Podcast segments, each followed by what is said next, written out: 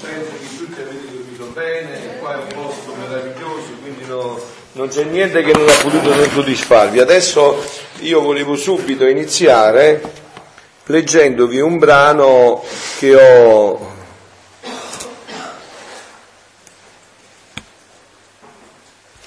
che ho trovato stamattina, anche se voi non l'avete, l'ascoltate perché lo, lo leggo io.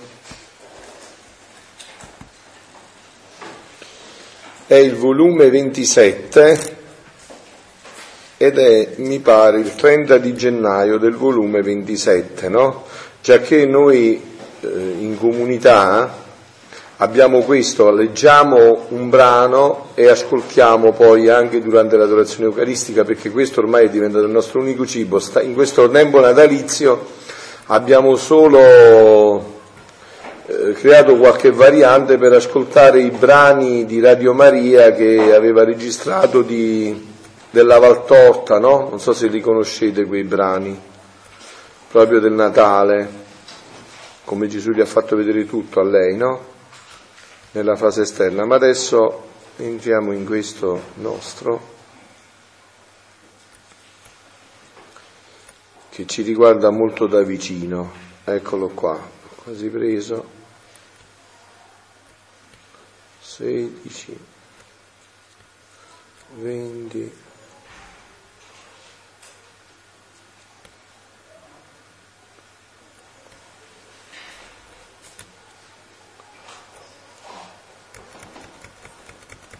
Eccolo qua. Allora, è il brano del gennaio 30, 1930 e il titolo è Come si svolse la redenzione, così si svolgerà il regno della divina volontà. Analogia tra l'uno e l'altro, sussulso di gioia e di dolore di Gesù. Quindi voi sapete no, che il titolo non è che l'ha dato Luisa, è chi ha magari riprodotto questi brani, cosa ha fatto? Ha eh, cercato di dare un titolo che potesse in parte riassumere quello che poi è contenuto nel brano, no?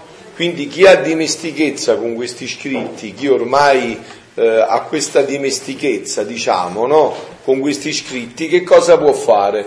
Può già dal brano, dal titolo, già entrare dentro nel brano, no? Allora, il titolo che abbiamo preso è questo, di stamattina quello che abbiamo letto noi. Allora, come si svolse la redenzione? Vedete che questa diventa anche una grande formazione spirituale perché eh, è Gesù stesso che descrive quella come è avvenuta la redenzione, quindi è anche una grande preparazione, vi aiuta anche nella vostra eh, conoscenza, no? Allora dice, come si svolse la redenzione? Stavo pensando, diceva Luisa, come poteva venire il regno della divina volontà sulla terra e in che modo si potrà svolgere. Allora vedete già quello che stava pensando Luisa da un uh, punto fondamentale per lei è certo che questo regno deve venire sulla terra e quindi si poneva la modalità di in che modo questo si poteva svolgere. Io mi chiedo e vi chiedo, soprattutto non tanto per quelli che ormai che, che vengono da, poco, da, poche volte, no? poi, ma voi avete la stessa certezza interiore che questo regno deve venire sulla terra? Cioè siete in questa certezza interiore, perché se non siete in questa certezza interiore, eh, capito? Cioè, eh, eh non scatta il fatto, cioè se voi non siete certi che questo regno deve venire sulla terra, quindi per Luisa questo è certissimo e si sta ponendo questa domanda dentro di sé. Ma noi già sappiamo, è vero che questa domanda dentro di sé è Gesù che gliela fa porre per dare la risposta a noi e dice quindi in che modo si potrà svolgere? Poi chi saranno i primi fortunati che avranno un tanto bene? E il mio dolce Gesù, facendosi vedere, mi ha stretta tutta a sé e dandomi tre baci, mi ha detto, A proposito di questo fatto di dandomi tre baci, no? voi sapete che cosa è avvenuto anche in questi scritti, un problema che c'è stato una volta molto forte, no? che Luisa stessa lo descrive. Il problema è stato questo, che molti sacerdoti, alcuni sacerdoti che leggevano questi scritti, hanno poi mandato eh, delle lettere di riprovazione degli iscritti, hanno fatto sapere perché dice ma insomma, cioè, eh, a noi ci sembra una cosa che non va bene, Gesù che tutti i giorni va da quest'anima, poi la bacia, la braccia, lei gli succhia, lui succhia dalla bocca, che si prende da leggere, insomma, ci sono esperienze mistiche meravigliose, no? E, e, dice quindi per noi questo è sintomo di qualcosa che non funziona, tutta questa intimità con Dio, ma com'è possibile tutto questo? No? Eh no, ma è molto, molto, troppo interessante la risposta di Gesù. Per me è stata la gioia della mia vita questa risposta, perché non l'avevo mai sentita una risposta così, no? Veramente io pensavo così, pensavo così perché questa è la verità, però non avevo mai pensato che Gesù lo dicesse proprio esplicitamente, pensavo che fosse solo un pensiero mio, no?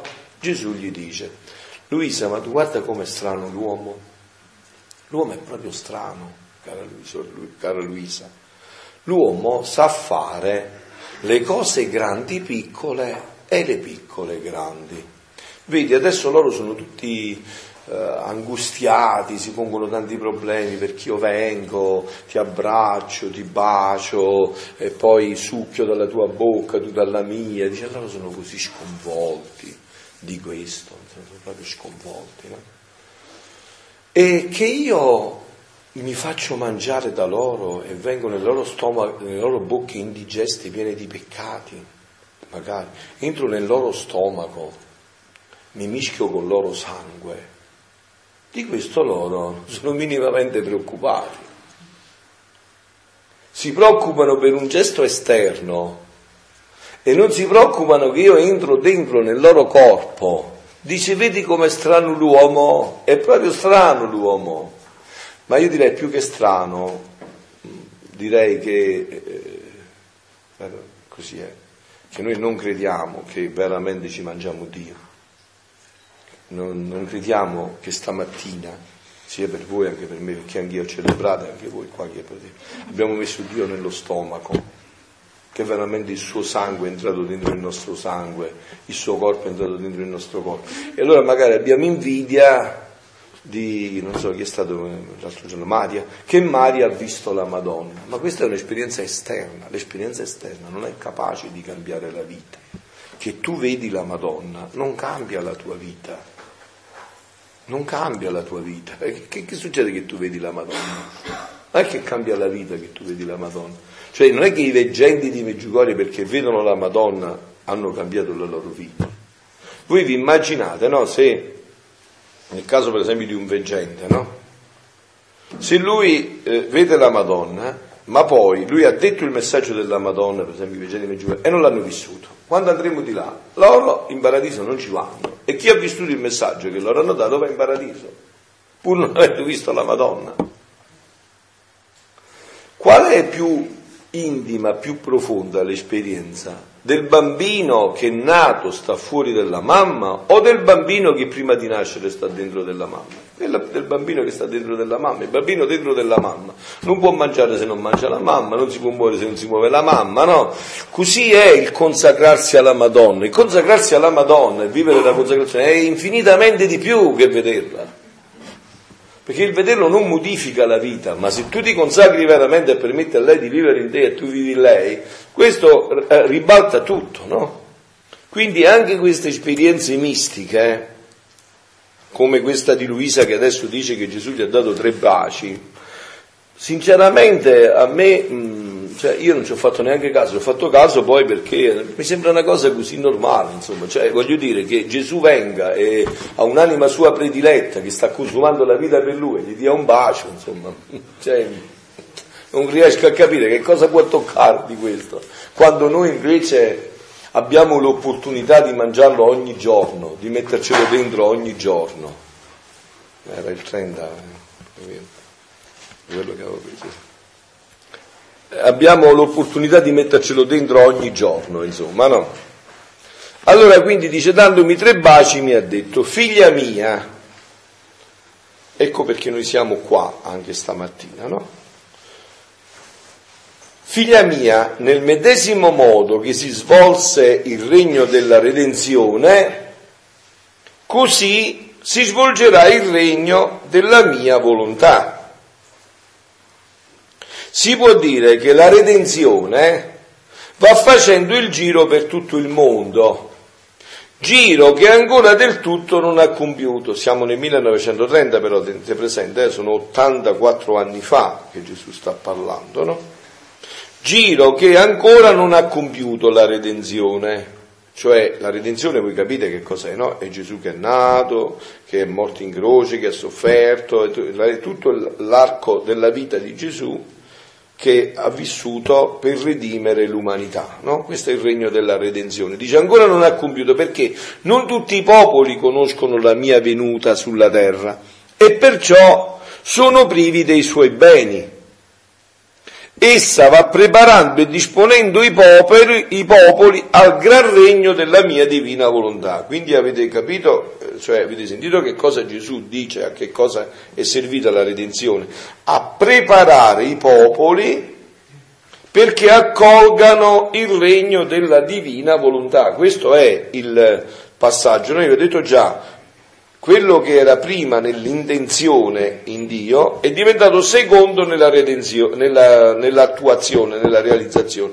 Quello che era prima, che era secondo nella intenzione, è diventato prima nell'attuazione. Cioè il regno della redenzione non era il primo scopo di Dio, il primo era il regno della divina volontà, ma non si poteva approdare a questo se non passando attraverso il regno della redenzione, no? Cioè, già che l'uomo era malato, non gli si poteva dare, per portare un esempio concreto, no? Tu dai l'obiettivo che quell'uomo dovrà mangiarsi un bel piatto di maccheroni con una bella fetta di arrosto, ma adesso ha malato lo stomaco e tu prima gli devi dare le medicine, come si chiama quel coso là dei bambini? Eh, l'omogenizzato, però quello non è il fine, non è la prima intenzione, ma per guarirgli prima lo stomaco e farlo mettere in giro, eh, quindi così ha fatto Gesù. Gesù è venuto prima a guarire le ferite, pagando lui di persona, ma lo scopo è questo, quello del regno della divina volontà. Onde, dice Gesù, con la mia redenzione ebbe il suo principio non in tutto il mondo, ma nel centro della Giudea, perché in questa nazione vi era il piccolo nucleo di quelli che mi aspettavano. Udite bene perché questo è molto importante per l'incontro nostro qua, eh, non è che io l'ho trovato stamattina, ma è molto importante per questo, no?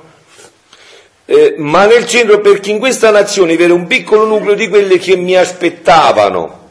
Vi era colei che mi avevo scelto per madre San Giuseppe, che doveva essere il mio padre putativo, e in questa nazione mi avevo manifestato ai profeti col farli far loro conoscere che sarei venuto sulla terra. Era giusto che dove si conosceva la mia prossima venuta fossero i primi ad avermi in mezzo a loro. Anche perché, insomma, voi capite, se io non conosco che cosa aspetto, cioè eh, non aspetto niente se non conosco, che cosa deve avvenire? E sebbene furono ingrati e molti non mi, vollero, non mi vollero conoscere, ma tuttavia chi può negare che la mia mamma celeste, gli apostoli e i discepoli furono della nazione ebrea e che furono loro i primi banditori che esplosero la loro vita per far conoscere alle altre nazioni la mia venuta sulla terra e i beni che ci sono nella mia redenzione? Chi lo può negare? Nessuno. Così, ecco l'analogia, il passaggio. Analogia vuol dire che ci sono cose che sono in parti uguali e in parti diverse. Analogia, no? Quando si parla di Dio, noi dobbiamo usare sempre un linguaggio analogico. Per esempio, dice Dio è papà. Eh, ma se tu vedi certi papà della terra, dice se Dio è papà così, è meglio, è vero, eh, meglio non averlo, no? Ma se invece tu prendi la paternità in sé, che cosa vuol dire? Quello è papà, cioè un papà che dà la vita per i figli, no? Quindi c'è una parte uguale, una parte diversa, si chiama analogia, no? Quindi eh, così sarà il regno del mio fiat divino. i paesi, le province, il regno che saranno stati i primi a conoscere le conoscenze della mia divina volontà e la sua espressa volontà che vuol venire a regnare in mezzo alle creature, saranno i primi a ricevere i beni che porterà il suo regno. Quindi avete sentito no, l'analogia, il passaggio. I, come per il regno della redenzione, così sarà anche per il regno della divina volontà. I paesi, le province, il regno che saranno stati i primi a conoscere le conoscenze della mia divina volontà e la sua espressa volontà che vuol venire a regnare in mezzo alle creature, saranno i primi a ricevere i beni che porterà il suo regno. In questo già ci siamo inseriti noi, perché l'abbiamo conosciuto. Certo, voi sapete che a una proposta può o non può corrispondere una risposta. Perciò la Madonna Meggiugori conclude il messaggio dicendo grazie per aver risposto alla mia chiamata. Poi dice caro figlio, ti fa la proposta, però tu puoi anche non rispondere a una proposta. Se per esempio no, e quando tu non rispondi, quello che era un, un annuncio di salvezza diventa per te un annuncio di rovina. No, mettete il caso per esempio che a me mi arriva la telefonata e dice guarda stanno buttando una bomba sulla cappella a pesche, io vi avviso e voi non ci credete o alcuni ci credono e altri no. Quelli che mi hanno creduto e sono usciti fuori non muoiono, quindi per loro è stato un annuncio di salvezza. Quelli che restano dentro e muoiono è stato un annuncio di rovina, perché non hanno accettato l'annuncio, cioè non hanno, accettato, hanno creduto all'annuncio, no? Quindi eh, Gesù dice, coloro i quali hanno creduto a questo, cioè che veramente deve venire, venire, questo regno sulla terra, perché vi ricordate che io ieri vi ho detto che c'è in Dio una volontà decretativa e una volontà precettiva. La volontà dei precetti, quella può essere accolta o non accolta, dipende dalla, dalla libertà dell'uomo. No? Ma la volontà decretativa, quando Dio ha decretato, quello sa da fa, non c'è niente da fare quello si realizzerà. Quando Dio decretò subito all'origine, appena ci fu il primo peccato, disse verrà la donna, ti schiaccerà la testa, la sua stirpe, eh, quello si è potuto realizzare, non c'è niente da fare. Ha aspettato duemila anni, quattromila anni, anzi ha aspettato quattromila anni, ma poi ha realizzato in pienezza quello che aveva detto. Così è anche per il regno della divina volontà, è stato decretato, quindi si deve realizzare immancabilmente e senza dubbio. E voi, insieme a me e a tanti altri che stiamo qua, siete tra i primi che stanno conoscendo questo. E questo non vuol dire niente però, ve l'ho detto già, perché a una proposta poi deve corrispondere la risposta, no? In un altro brano sì. dice, eh, lui sa Gesù Gesù, ma se la redenzione nel mondo non ha fatto ancora tutto il suo corso, com'è che può venire questo regno della, della divina volontà sulla terra? No? Cioè, cara figlia, dice, io non toglierò mai il libero arbitrio all'uomo, no? La redenzione sono viottole vie per la salvezza. Il regno della divina volontà sono strade maestre per arrivare al cielo, no? Quindi ora uno è libero di stare nelle viuzze, nelle viottole, in queste strade maestre o al di fuori di tutto questo. Per adesso non si può dire che nel mondo non c'è quello, cioè c'è quello che prima non c'era, siamo noi a scegliere in eh, appunto. posto. Può andarci a collocare adesso. Come si chiama quella cosa quando fanno due scene? Ecco, io dicevo stamattina, no?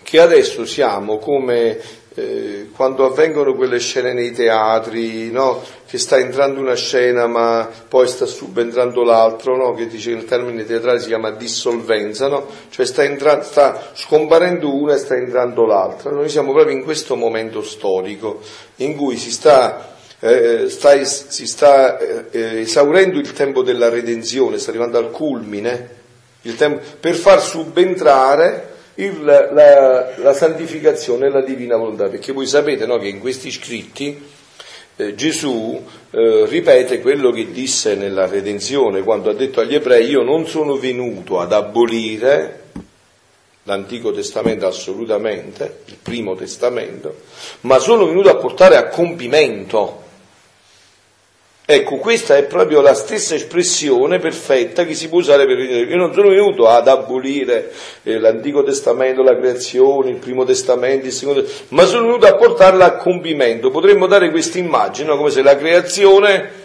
fosse, diciamo, di un albero, la radice, tutta la base, la radice che è stata fatta, poi con la redenzione è venuto fuori il tronco, con eh, i rami, le foglie, i fiori, no? È tutto bellissimo. Adesso però manca il frutto. Tutto è stato fatto, ma manca il frutto.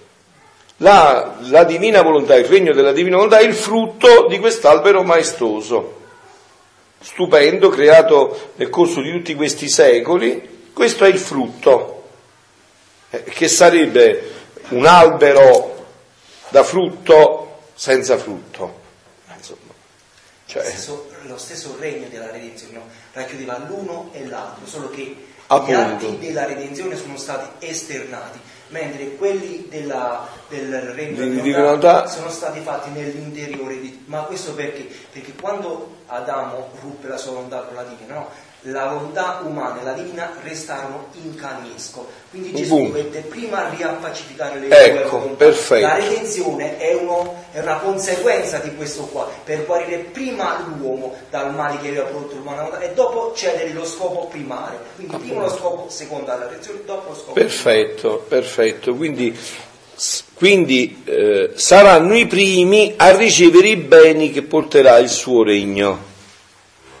Quindi voi siete stati chiamati da Dio per questo. Qua, non è che tenevamo da perdere tempo, io ho tante cose da fare, c'è una parrocchia, insomma no. Siete stati chiamati per questo. E poi facendosi strada con le sue conoscenze, farà il giro alle umane generazioni. No, è stato come la redenzione, no? I primi, gli apostoli, i discepoli che hanno visto Gesù risorto, sono andati a dire a tutti Guardate che noi l'abbiamo vista, è risorto, non è morto, non è finita nella tomba la partita, l'abbiamo visto, l'abbiamo toccato stamattina, no? Avete letto il Vangelo, la messa per San Giovanni Apostolo, sentite quello che noi abbiamo toccato, abbiamo contemplato, quello con cui abbiamo noi questo vi annunciamo, no? Le ghiacce cioè vi annunciamo un'esperienza di vita che abbiamo vissuta e che vogliamo trasmettervi nel cuore perché la possiate vivere anche voi, no? Se voi leggevate l'ufficio delle letture stamattina Sant'Agostino faceva proprio questo passaggio, no? Diceva ma com'è? Noi non, non l'abbiamo visto, non l'abbiamo toccato e però tu ci dici che siamo in comunione. Sì, perché siamo in comunione di fede. Vedete, certe cose sono anche nell'umano, no? Cioè, non so, per esempio, viene uno e ti dice, eh, hanno rubato a quella casa. Vengono tre persone e te lo dicono, no? Hanno rubato a quella casa. E tu dici, vai dall'altro e dici, guarda, hanno rubato a quella casa. Dici, ma tu l'hai visto? No, però c'erano i testimoni che me l'hanno detto. Quindi tu hai creduto perché tre persone degne di fiducia hanno detto che hanno rubato a quella casa. E quindi sei entrato in comunione con quelli che l'hanno visto, pur non avendo visto perché hai creduto e hai dato credito a quelli, no? Adesso, a Meggiugorie, per esempio, o qualsiasi altra parte, a Lourdes, a Fatima, non è che le persone che sono andate l'hanno visto la Madonna, ma già che hanno creduto a Bernadette, hanno creduto a Francesco, a Giacinta, a Lucia, a qua hanno creduto a Visca, allora sono diventati partecipi di quell'evento. Eh, ma questo è normale, no? cioè, questo avviene anche nell'umano, no? cioè, tanti eventi tu mica li vai a vedere anche di cronaca, ma perché ci credi? Perché diverse persone hanno testimoniato quello e quindi tu credi che quello si stia, si, sia realizzato, sia proprio così, no? Quindi dicevamo allora, eh, e poi facendosi strada con le sue conoscenze farà il suo giro in mezzo all'umane generazioni Figlia mia, c'è molta analogia tra il modo come si svolse la redenzione e il modo come si svolgerà il regno della mia divina volontà. Vi ho detto già, no? Questa analogia anche. Gli apostoli sono stati i primi, i discepoli eh, sono stati tra i primi, Maria Maddalena, e sono andati a dirlo agli altri. Questo compito adesso è dato già a noi. Ecco perché io ho voluto fare questi ritiri, no?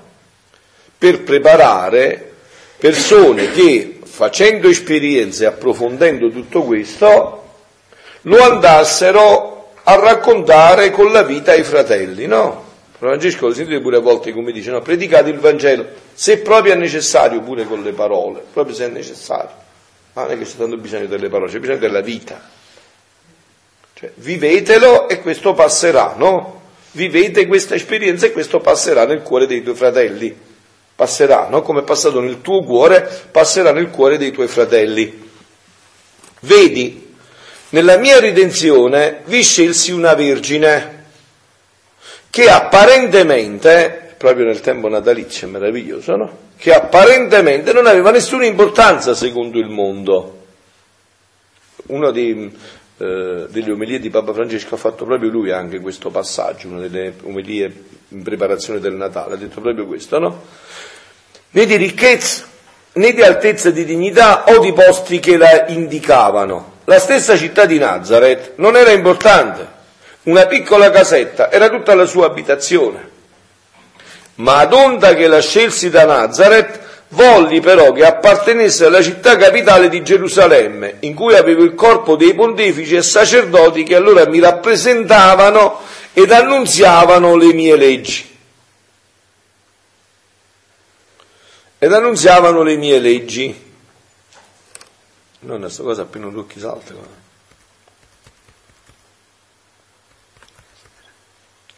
Per il regno della mia divina volontà, sentite l'analogia adesso, ho scelto un'altra vergine, Luisa Picarretta, che apparentemente non ha nessuna importanza. Infatti così è, no? Ancora adesso. Per esempio io quando ho sentito parlare di Luisa Picarretta all'inizio mi sono messo a ridere, sorridere. Abbiamo Padre Pio, eh, Luisa Picarretta. Chi è sta Luisa Picarretta? Che cosa ha da dire questa Luisa Picarretta? Che non la conosce nessuno, è una merita sconosciuta. Poi non è stato nelle Carmelitane, nelle Rusminiane, è stato chiuso in una stanza. Chi è questo? Da dove viene questo? Dov'è? Chi è? Corato, che cos'è insomma? Cioè, allora, così eh, eh, la stessa città di Corato, ecco, Vergine che apparentemente non ha nessuna importanza né di grandi ricchezze né di altezze di dignità, la stessa città di Corato non è città importante, ma appartiene a Roma, dove risiede il mio rappresentante in terra, il romano pontefice. E qua mi devo fermare un momento proprio molto bene, no? Voi dovete sapere che tutto questo passerà solo attraverso la Chiesa. Già a voi sta passando attraverso la Chiesa, perché io sono un sacerdote della Chiesa cattolica apostolica romana. Tutta questa realtà, ancora una volta, passerà attraverso la Chiesa. Voi non so se state seguendo bene, perché molti di voi so che siete andati a Meggiugorio, no? non so se state, seguite bene però nella profondità i messaggi. Se voi avete visto da più, da più di due o tre anni, anche di più mi pare, i messaggi a Miriana hanno sempre i pastori. La Madonna ha detto esplicitamente, io senza dei pastori non posso vincere, mi servono i pastori, passa attraverso i pastori è una, una apparizione, quella meggiugoriana, fortemente ecclesiale, fortissimamente ecclesiale. Io non ho mai sentito, mai, i veggenti una volta dire una parola di critica a un sacerdote, per nessun motivo al mondo. Perché deve passare attraverso la Chiesa?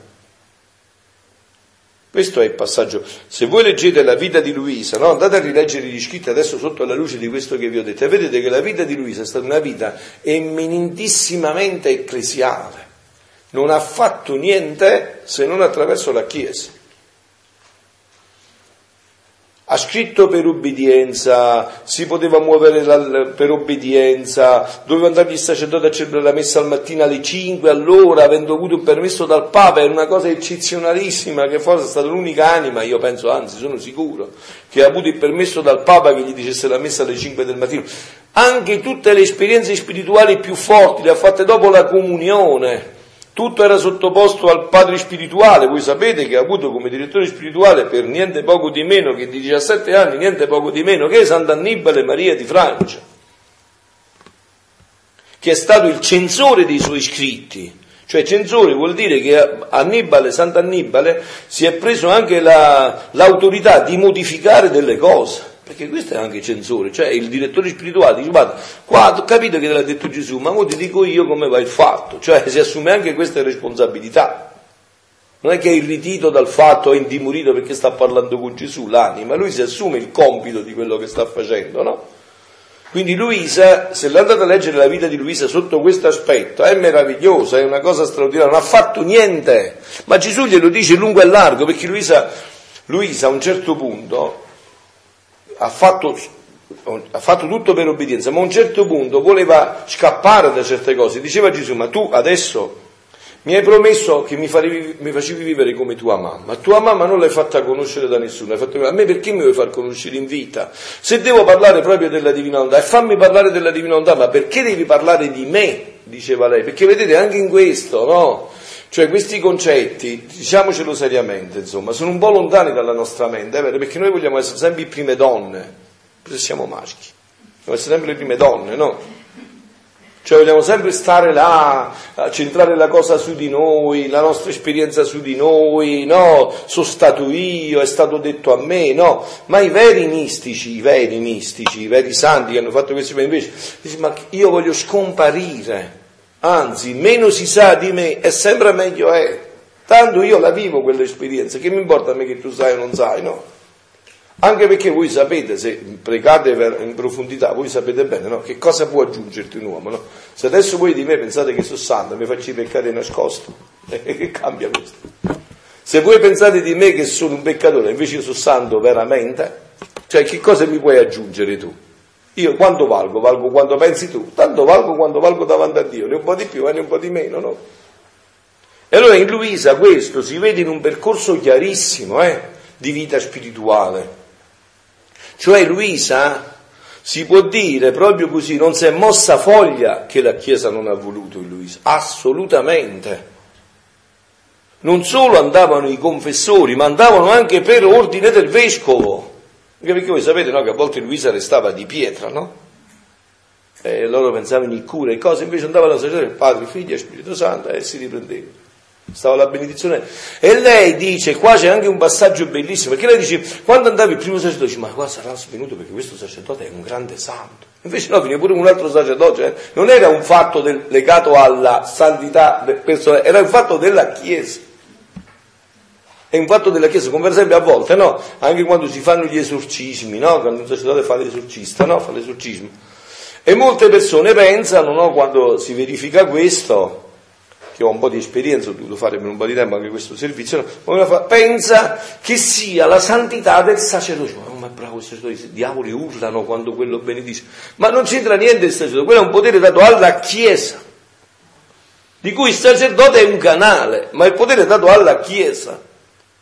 È la Chiesa che interviene in tutto questo.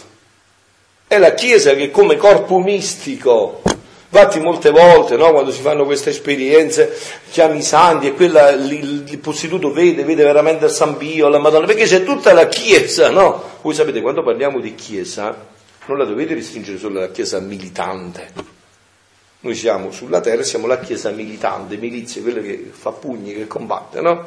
Ma quando si parla di chiesa, immediatamente entrano i tre aspetti, cioè entra la chiesa militante che è sulla terra, entra la chiesa purgante che è in paradiso, la chiesa tri- eh, che è in purgatorio, la chiesa trionfante che è in paradiso, immediatamente.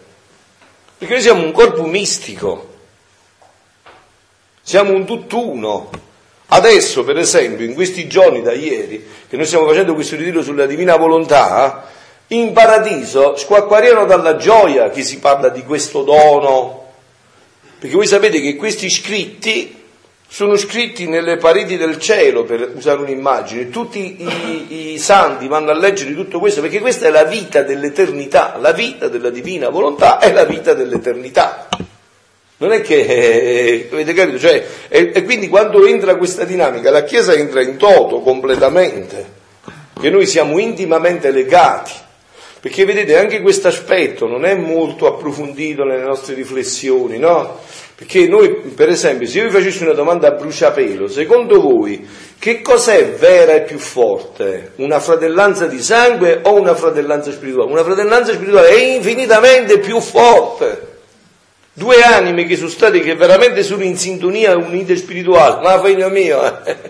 cioè, se andate a leggere, mi pare che c'è il Avete un breviario qua per piacere, cioè, eh, un breviario però quello da tre dell'ufficio delle letture devo vedere. Certo, un breviario vi faccio, la, dici dici Tonino che io mi tolgo la cosa, certo. Io vivo proprio questa esperienza.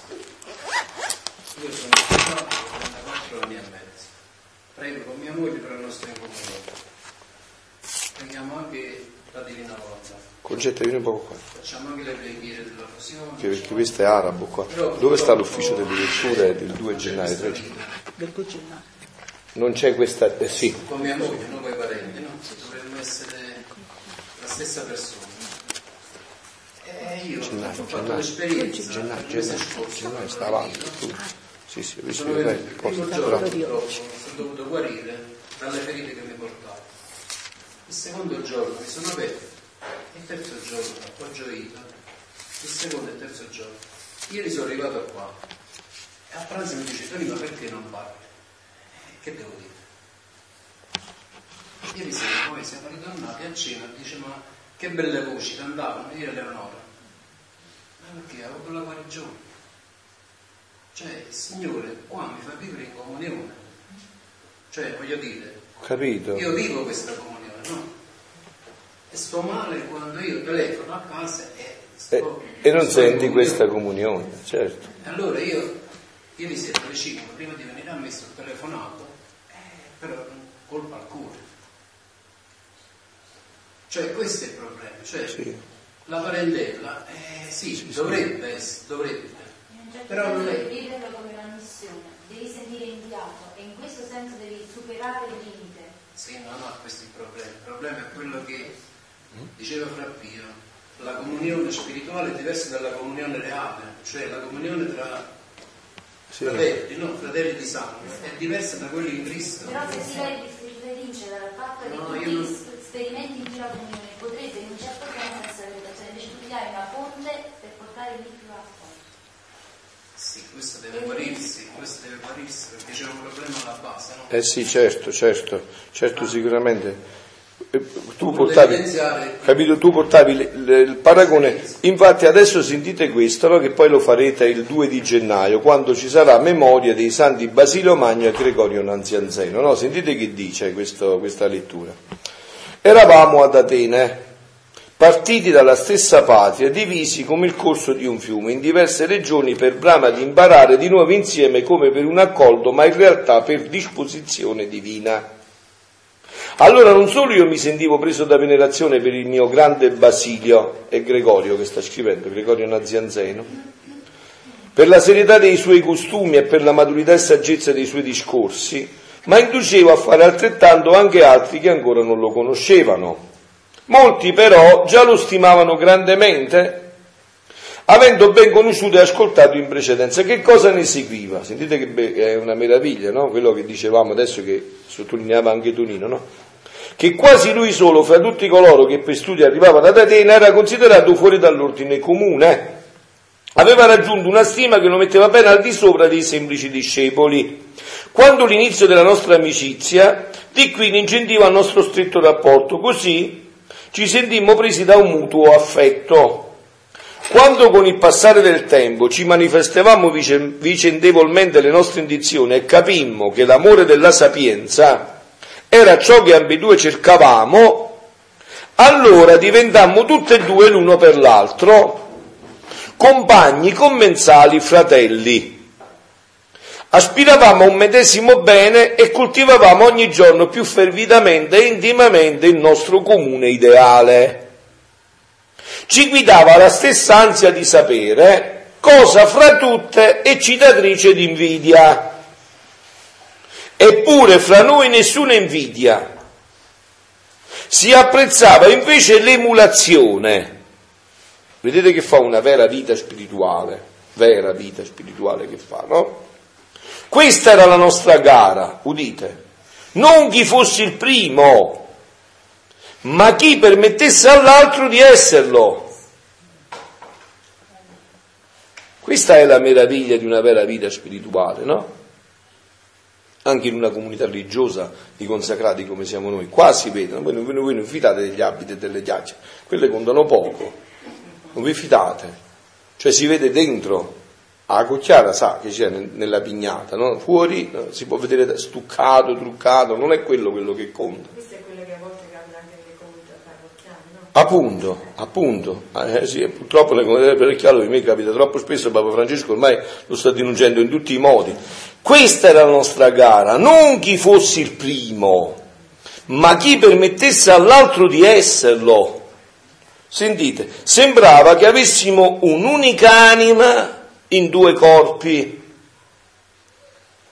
Allora così, no? Voi potete capire anche la castità in una comunità, per esempio la nostra che addirittura è una eccezionalità proprio tra le più rare nel, adesso, no? Noi siamo una comunità mista, stiamo insieme maschi e femmine, no?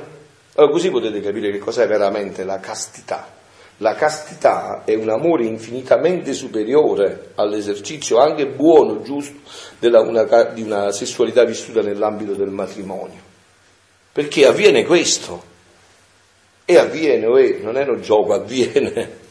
È come se avviene avviene ad altissimo livello, tanto che sembrava che avessimo un'unica anima in due corpi. Se non si deve assolutamente per straffede a coloro che affermano tutto e in tutti, a noi si deve credere senza esitazione, perché realmente l'uno era nell'altro e con l'altro. Vedete, questa è poi in effetti la vita nella divina volontà. Cioè che cosa dovrebbe avvenire con la vita nella divina volontà? Quello che poi dovrebbe avvenire nelle comunità religiose che sono una, uh, una luce, una testimonianza per le famiglie, no? Quando si crea una vera unità, per esempio, tra due coniugi in una comunità religiosa, quando si crea? Quando si guarda e si dice, sei bello, ti amo, oh, sono innamorato di te, sono innamoratissimo, così si crea. Quando si vede lui al centro e lei guarda lui, lui guarda lei, i figli guardano lui, tutti quanti, e così nel centro si va a fare l'unione. Avete visto com'è un rocchetto della bicicletta? Non so come si chiama in italiano, si chiama così. I raggi, come si chiama? Ecco, il mozzo, come si fa? Come fanno i raggi a fare corpo unico? Tendono tutti là, tendono tutti là e fanno corpo unico, perché tendono tutti là. Se io tendo a vivere di divina volontà, tu tendi a vivere di divina volontà, ma veramente lui tende, noi diventiamo, come dice, infinitamente di più di quello che dice Bacile e Gregorio, perché non ci scontriamo, non siamo eh, a guardarci l'uno con l'altro, capito? Non siamo a guardarci l'uno con l'altro e anzi godiamo, come dice Gregorio, che l'altro possa essere prima di te tu godi, se gioisci, no? Io per esempio lo vedo nella mia comunità, mi dicono per esempio eh, non è così, insomma, mi dicono Gian Maria è più santo di te, ma non è così assolutamente. Io godo, dice,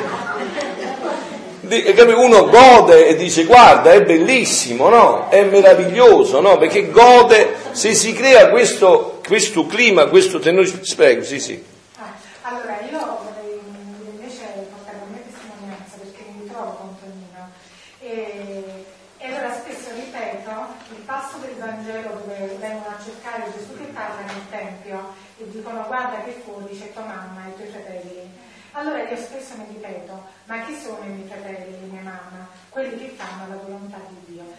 Io ho fatto vari cammini, ma con questo cammino della divina volontà non c'è bisogno neanche di parlare, è come se facessimo tutte le stesse esperienze. Eh sì, perché è così avviene, certo, è proprio quello che dici, avviene così perché diventa questo, ma perché questo sarà il futuro, l'eternità di ogni uomo, questa è l'eternità di ogni uomo.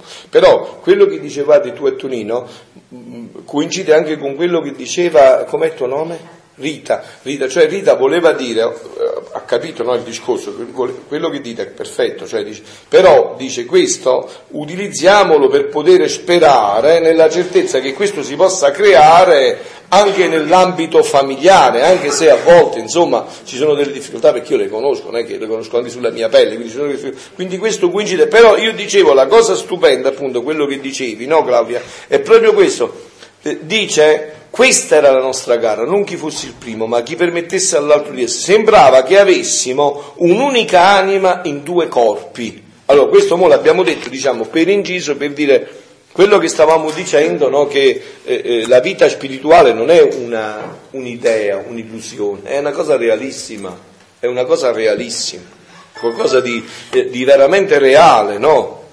È chiaro che dobbiamo far salire la quota per vivere questo, dobbiamo veramente renderlo una vera vita spirituale, no? Perché se ci limitiamo all'esteriorità, voi ormai penso che ne avete come me la certezza no? che il cristianesimo, il cattolicesimo, per tradizione scomparirà, non si può vivere, bisogna viverlo per convinzione, o si è convinti oppure no, scomparirà. In un mondo globalizzato come questo, dove ormai siamo a contatto con tutte eh, i tipi e forme di religioni, filosofia, o si vive per convinzione oppure scomparirà. Quindi dicevamo, dopo si, si, deve far conoscere, si può dire che l'una e l'altra andranno di pari passo nel modo e nel come, come si deve svolgere il regno del mio fiat supremo. Vi ho detto questa dissolvenza, adesso siamo proprio per me in questa fase, cioè il regno della redenzione sta arrivando al culmine per cui Dio l'ha voluto e sta subentrando, sta subentrando, è già subentrato con Luisa, ma anche noi.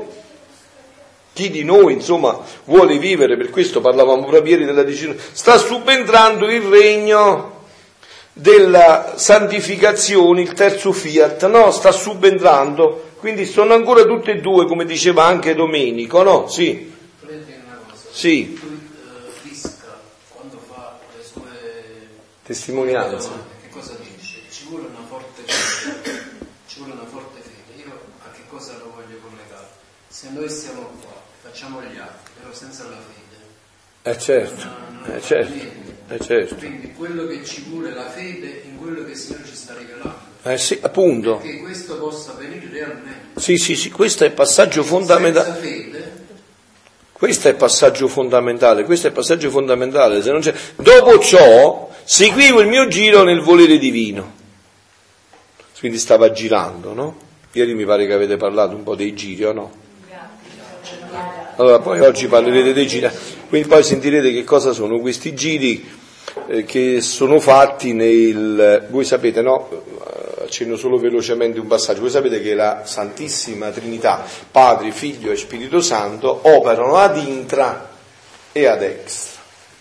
Ad intra, dentro di sé, ad intra, dentro, no? Dentro la Santissima Trinità c'è una sola operazione, è l'amore. Il Padre ama il Figlio completamente e si dona tutto al Figlio figlio prende questo amore e si dona totalmente al padre. Amore che va dal padre al figlio, dal figlio al padre e allo Spirito Santo. Questa è la Trinità d'intra e questa siamo chiamati anche noi a vivere col dono della divina volontà. Ad extra è un uh, sbocco di quest'amore, no? Ad extra, che cosa ha operato ad extra la, la, la, la Santissima Trinità? Ha fatto solo tre opere, no? Che riassumono tutto. La creazione, la redenzione e la santificazione. Adesso quindi Luisa stava sempre a girare in questi tre regni. Questa è la sua giornata, era questa, tra atti e giri, giri e atti, questa era tutta la sua giornata, no? In cui poi potete comprendere per esempio come c'entra perfettamente il rosario, Santo Rosario, no? che per me è la mia preghiera prediletta, dopo della Santa Messa è la mia preghiera in assoluto prediletta, no? il rosario entra in tutta questa dinamica, il rosario in fondo dove ti porta a fare? A girare nella creazione, la redenzione, la santificazione, quello è il rosario vissuto in questa ottica della divina volontà, no? Questo è il rosario vissuto in questa ottica della divina volontà. Allora Luisa era in uno di questi suoi giri e da quello che si capisce, da come si vede qua, era nel giro della creazione perché stava andando nell'Eden. Quindi stava andando nell'atto principale della creazione, quando Dio aveva fatto l'uomo nel paradiso terrestre. Dice, dopo ciò seguì il mio giro nel volere divino e giunta nell'Eden pregavo Gesù che subito ripristinasse lo scopo della creazione dell'uomo. Vedete, Luisa aveva acquisito con certezza assoluta quello che Gesù gli stava dicendo. Cioè per Luisa era certissimo che l'uomo era stato creato direttamente da Dio, perfettissimo, bellissimo, sanissimo, nella gioia tutta piena e che l'unico scopo per cui era stato creato era che vivesse di divina volontà. Questo è il presupposto fondamentale, no? Quindi dice, Dopo ciò seguivo il mio giro nel volere divino e giunta nell'Eden pregavo che subito ripristinasse lo scopo della creazione dell'uomo come uscì dalle sue mani creatrici. Ma mentre ciò facevo, il mio amato Gesù, facendosi sentire nel mio interno, faceva sentire che il suo cuore divino le sussultava forte forte. E tutto tenerezza mi ha detto, ecco anche qua, vedete, Gesù è Dio, no? Gesù a noi ci ama, ognuno di noi ci ama in tre modi, con tre accezioni. Ci ama con un cuore umano, perché lui è stato uomo e conosce l'amore umano in tutte le sue sfumature. Ci ama con un cuore, e noi lo sappiamo com'è questo amore, da risorto. Gesù è risorto. E ci ama col cuore di Dio, perché è Dio con un cuore divino. Quindi ogni persona, ognuno di noi è amato con tre modalità da Gesù. È amato come uomo, perché lui conosce le sfaccettature di un amore squisitamente umano, esclusivamente umano. Ci ama da risorto, quel giorno, no? il più luminoso per l'umanità, quel giorno che è risorto, come ha amato la Madonna Maria Maddalena, no? per cui sapete che prima che è apparsa è stata la Madonna, no? Non c'è scritto nel Vangelo, molte volte per esempio vedete si cade nel ridicolo, no?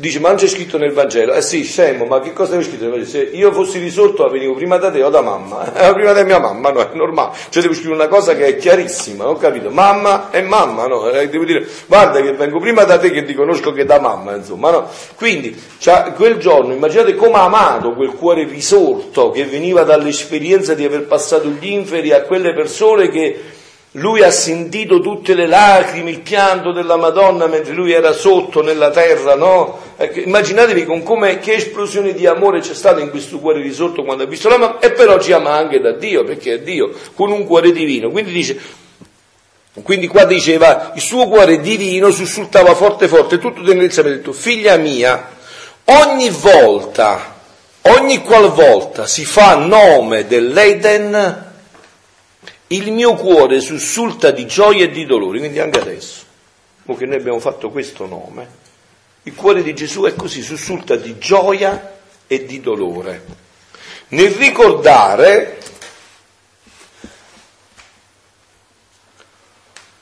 nel ricordare il modo, il come fu creato l'uomo, il suo stato felice, la sua bellezza rapitrice, la sua sovranità, le nostre, le sue gioie innocenti in cui ci dilettavamo insieme. Ecco come è stato fatto l'uomo, questo è l'uomo, sta scritto chiaro.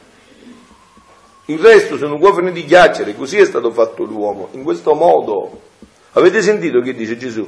Quando l'ha creato si ricorda, sentite, la sua bellezza, allora dice, sul, nel ricordare il modo come fu creato l'uomo, il suo stato felice, quindi uno, quindi adesso andate a leggere la Bibbia, spero che tutti la leggete e siate innamorati, andate a leggere la Bibbia con queste, con queste certezze. Uno, il suo stato felice, così è stato creato l'uomo, nella felicità piena, la sua bellezza rapitrice, cioè Dio vedeva l'uomo ed era rapito da come l'aveva fatto bello, la sua bellezza rapitrice la sua sovranità.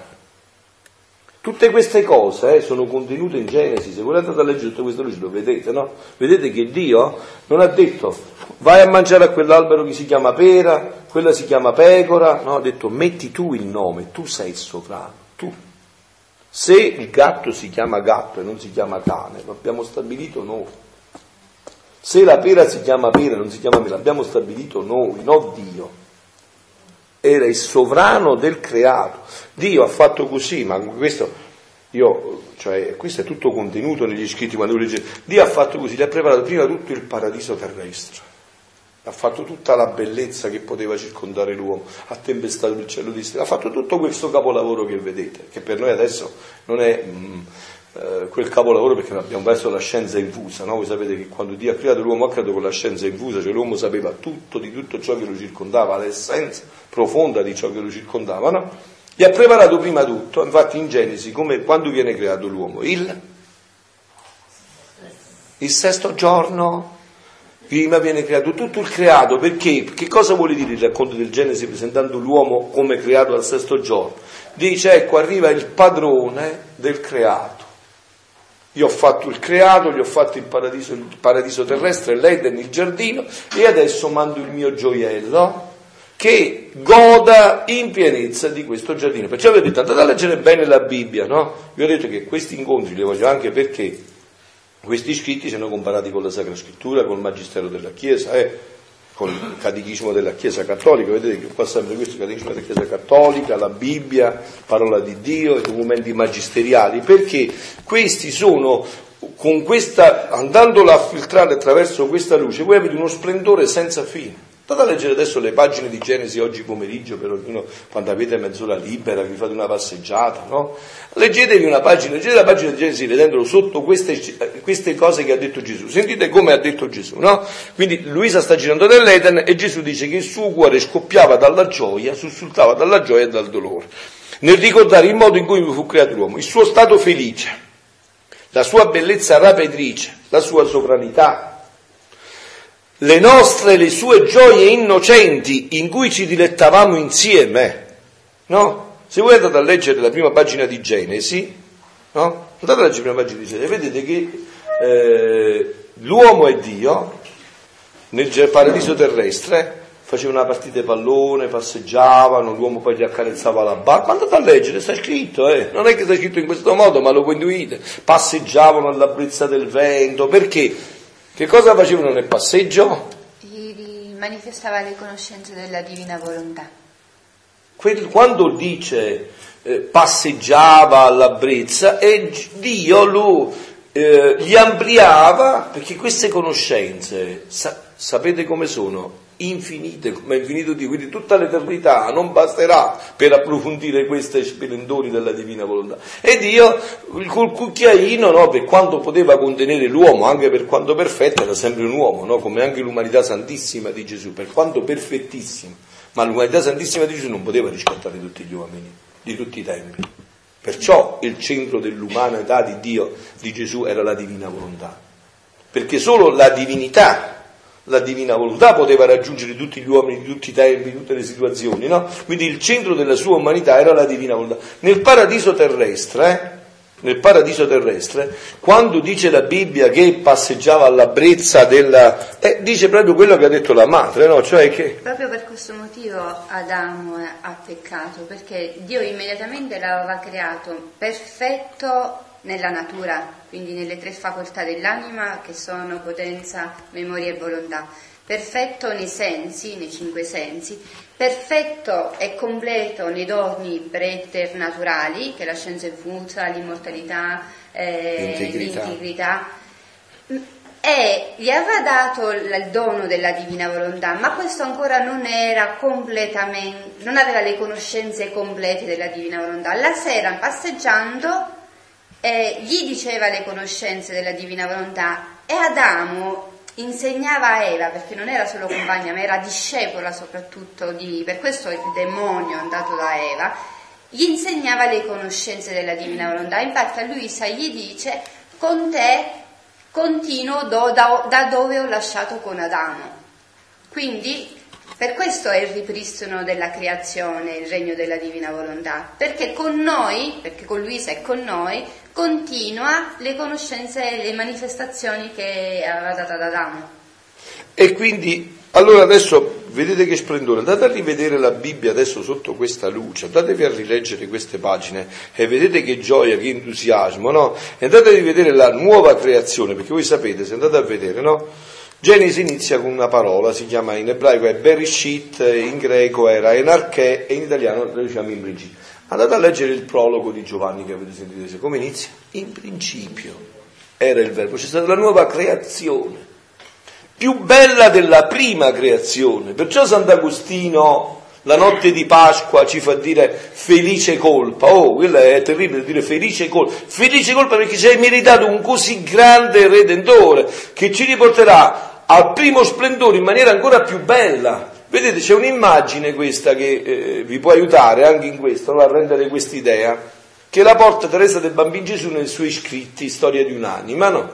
Dice Teresa del Bambino Gesù, facendo un paragone che per altri versi, ma che a me interessa per la divina volontà, per quello che ci stiamo dicendo. Voi immaginatevi una mamma che ha la bambina piccolina e la deve portare davanti alla festa di un compleanno, no? Allora la lava, la profuma, gli fa mettere la vasca di bagno, fa il bagno bellissimo, la profuma e gli mette il vestitino più bello che ha, no? E la bambina tutta felice, contenta, parte per andare alla festa, no? scivola e va a finire in una pozzanghera e si sporca tutto. Che fa la mamma? La riprende, la lava e gli mette un profumo ancora più elegante di quello di prima, perché la bimba non vuole che sia mortificata da questo, gli un, e gli mette un vestitino ancora più bello di quello di prima. Quindi quello che era un incidente è servito per una nuova creazione ancora più bella di quella con cui era stata creata all'inizio, ancora di più ancora di più. Quindi Quando Ge- Gesù spiega sì, dice, questo primo passo dici, di Sant'Agostino, felice colpa, gli dice, Adamo aveva soltanto la conoscenza degli atti gloriosi di Gesù, degli atti trionfanti. Lui Perché non, Gesù non, c'era, non, non, c'era, non, soffriva ancora, Gesù non doveva soffrire, ma Gesù si sarebbe, sempre, si sarebbe sempre fatto uomo, anche se non avessimo peccato, ma sarebbe venuto da, da Dio glorioso, quindi non c'erano gli atti della redenzione. Invece, dovendosi incarnare in, nella condizione in cui Adamo l'ha fatto incarnare, quindi come uomo e crocifisso, adesso dice ha in aiuto l'uomo tutti gli atti penanti e tutti gli atti umani che tutti gli uomini devono che fare. Non ci sarebbero stati. Che non ci sarebbero stati perché se sarebbe venuto glorioso sarebbe soltanto glorioso. una comunicazione di gloria. Si dice che, non ricordo se ieri, che gli angeli ci eh certo, eh certo, anche perché adesso c'è questo, che noi abbiamo a disposizione quello che loro... Eh certo. Quello che ha vissuto poi con Dio e ha fatto una grandiosità, ma per me non si spiega perché quella Appunto. E come no, sicuramente, anche perché solo con la sofferenza siamo stati riscattati, tra l'altro. E allora dice, la sua bellezza nava, dice, le sue sonorità, le nostre, le sue gioie innocenti con cui ci dilettavamo insieme, perché queste erano le gioie innocenti, cioè le gioie innocenti erano queste che Dio, Gesù, Dio, la Trinitissima Trinità era continuamente a dare. L'uomo completamente a prendere, a ricevere, a fare suo quello che Dio gli aveva dato e a darglielo a Dio come suo. Questa è l'attività unica del, dell'uomo nel paradiso terrestre, che sarà poi tutta l'attività nostra dell'eternità, sarà questo. Dio a darci completamente in pienezza il suo amore per quanto è possibile a noi ricevere in quel momento, perché noi eh, anche con queste conoscenze che cosa avviene? Noi leggiamo, approfondiamo come questi incontri e si amplia un po' di più la nostra conoscenza, no? E ci va ancora una goccia dentro, capite? Oppure un po' di più, no? Più, eh, così era nel paradiso terrestre, no? Dio gli diceva quello che l'uomo poteva comprendere, quello che poi eh, eh usciva fuori. Si ampliava tutto questo. E come si ampliava? Dio nel continuamente dare, l'uomo prendeva quello che Dio gli dava, lo faceva completamente suo e lo dava a Dio come se fosse cosa sua. Io un'altra volta ho portato questo esempio anche per rendervi bene quest'idea, che ci sono le analogie, vi ho detto l'analogia sono in parti uguali, in parti differenti chiaramente. Voi dovete vedere solo quell'accezione che vi serve per il paragone, no? Per esempio, vi ho detto altre volte, un bambino piccolino di due anni, no? Ho già Emanuele ancora, no? Sa che domani è il compleanno di Giampaolo e dice domani voglio regalare l'iPhone 6 perché l'ha sentito dire a papà, non ha i soldi, non può andare al negozio non sa che comprare, non sa niente che fa, va dal papà e dalla mamma e dice domani è il compleanno tuo papà, voglio comprare l'iPhone, papà dice vieni, vieni, siede, lo siede in macchina, guida lui, lo porta là, caccia i soldi lui, gli compra il regalo, lo fa fare la convenzione, tutto fa lui, tutto. Poi il bambino arriva a casa e dice, eh, ma mo ci voglio scrivere un biglietto, non sa scrivere, non sa che cosa fare. E vabbè, dice, papà ti scrivo io il biglietto, ha fatto tutto. Papà sa tutto, domani sa già tutto. Quando arriva il bambino, domani che compleanno, papà, papà, ti devo fare un regalo. E papà scoppia di gioia. E scoppia veramente di gioia. Per che cosa gli regala in fondo? Il suo entusiasmo, perché tutto il resto è tutto suo, insomma, cioè che cosa gli ci mette? Ci ha messo i bambini, ha messo niente. Ma invece il papà è felicissimo, non se ne importa niente di quello che ha speso. Per sentirsi le braccine del bambino attorno al collo, per sentire la felicità del bambino che dice papà, auguri, è il tuo compleanno, eh? E papà fa cose pazze, insomma, eh, diventa mezzo scemo, perché c'è di soldi, dice, perché questo è proprio fesso, sa già che cosa c'è dentro, magari. E invece no, è felicissimo perché? Dice non mi interessa niente che io so quello che c'è dentro, ma non so però l'entusiasmo di mio figlio domani, non lo conosco, quello per me è, è tutto quell'entusiasmo, a me non mi interessa che ho speso mille euro, che ho fatto tutto io e che magari non mi serviva pure perché già l'avevo lo stesso telefonino, magari. Non mi interessa tutto questo, ma la cosa che mi interessa è vedere l'entusiasmo di mio figlio che ha personalizzato tutto quello che è mio come se fosse suo e me lo ha donato a me. Questa è la continua attività, sì. Che poi adesso oggi pomeriggio quando parlerete dei giri, questa è una delle modalità del, del giro, che poi è la vita in sé di un figlio del divin volere. Dare a Dio il contraccambio di amore per, lo, per tutto ciò che Dio ha fatto per noi. E avevamo detto le tre opere, per questo si gira nella creazione, nella redenzione e nella santificazione, perché è questo che Dio ci ha dato. Noi prendiamo tutto l'amore che Dio ci ha dato in ogni singola cosa creata, che può essere creazione materiale o creazione spirituale, perché la creazione materiale è la creazione in sé, creazione spirituale è tutto ciò che ha fatto nella redenzione e nella santificazione, quella pure è creazione. Eh, certo. Ma in questi scritti no, la creazione viene descritta come territorio divino, la redenzione è un territorio aggiunto, no? Ora quando noi andiamo a girare, andiamo a visitare questi territori divini, no? Visitando la Pietro vuol dire che li ama e se li ama ha accettato il dono e quindi tutto ha e tutto può ridare a Dio. Unendo questa creazione e redenzione facciamo risorgere noi la santificazione. Ieri per quanto riguarda i giri il padre parlava, mm, eh, Daniele avevi incitato, sì. benedite, no? Sì Mm, per farvi comprendere ancora meglio, no? perché ad esempio se vedete il cantico della creazione anche in San Francesco, lo vedete, San Francesco parlava anche con gli uccelli, allora che cosa cambia per la divina volontà? Innanzitutto c'è la creazione della cosa in sé con la sua funzione normale per tutte le creature. Esempio, l'acqua, mettiamo la cosa più comune a tutti, l'acqua serve uno per dissetare, serve per, eh, lavarsi. Per, lava, per, lavarsi, per far crescere le piante, per avere i frutti, può avere la funzione in sé, no? O la, la, la H2O, come è composta l'acqua, idrogeno e la formula. E poi c'è la, ehm, il, il, eh, quindi c'è la cosa in sé come è stata creata, H2O, ossigeno e idrogeno, tu dici a me non mi dice niente, che me ne faccio? E dici ossigeno già, se non ce l'ho muoio. E iniziamo a, a comprendere, il problema nostro è che noi non diamo valore e significato a niente, per cui tendiamo a sopravvivere e a non a vivere, quello è il problema dell'uomo in sé fondamentale.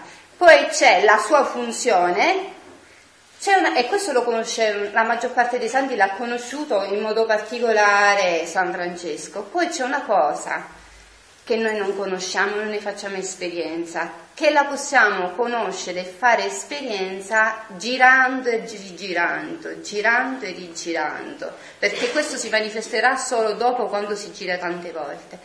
L'amore personale, particolare che Dio ha messo per me, non per Giovanna, per me, perché Giovanna ce l'ha messo ma è diverso dal mio, per ogni creatura.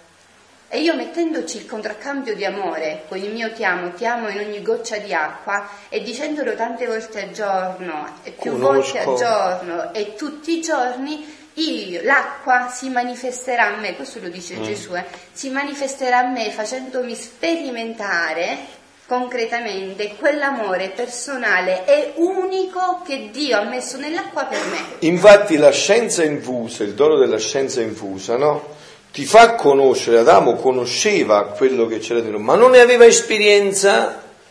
L'esperienza la faceva andando a dentro questa dinamica e sempre più sentiva il ti amo personale per lui. Come vi ho detto, no? Cioè, se noi entriamo in questa dinamica che dice la madre, adesso tutti abbiamo fatto i giri nel sole, uscendo fuori, io sento il raggio di sole che mette il ti amo per me che è diverso da quello che mette per Padre Luigi, è per lui personale, è diverso per quello per me, è diverso per quello per Rita, è diverso per quello per Concetta, è diverso, ognuno personalmente sente questo ti amo specificatamente perché prende sempre più dimestichezza con la creazione e ritorna a quella condizione di origine in cui Dio voleva che l'uomo facesse sempre più esperienza di tutto quello che gli aveva creato Queste esclusivamente per lui. Queste li chiama, dice, le sue gioie innocenti con cui ci dilettavamo insieme.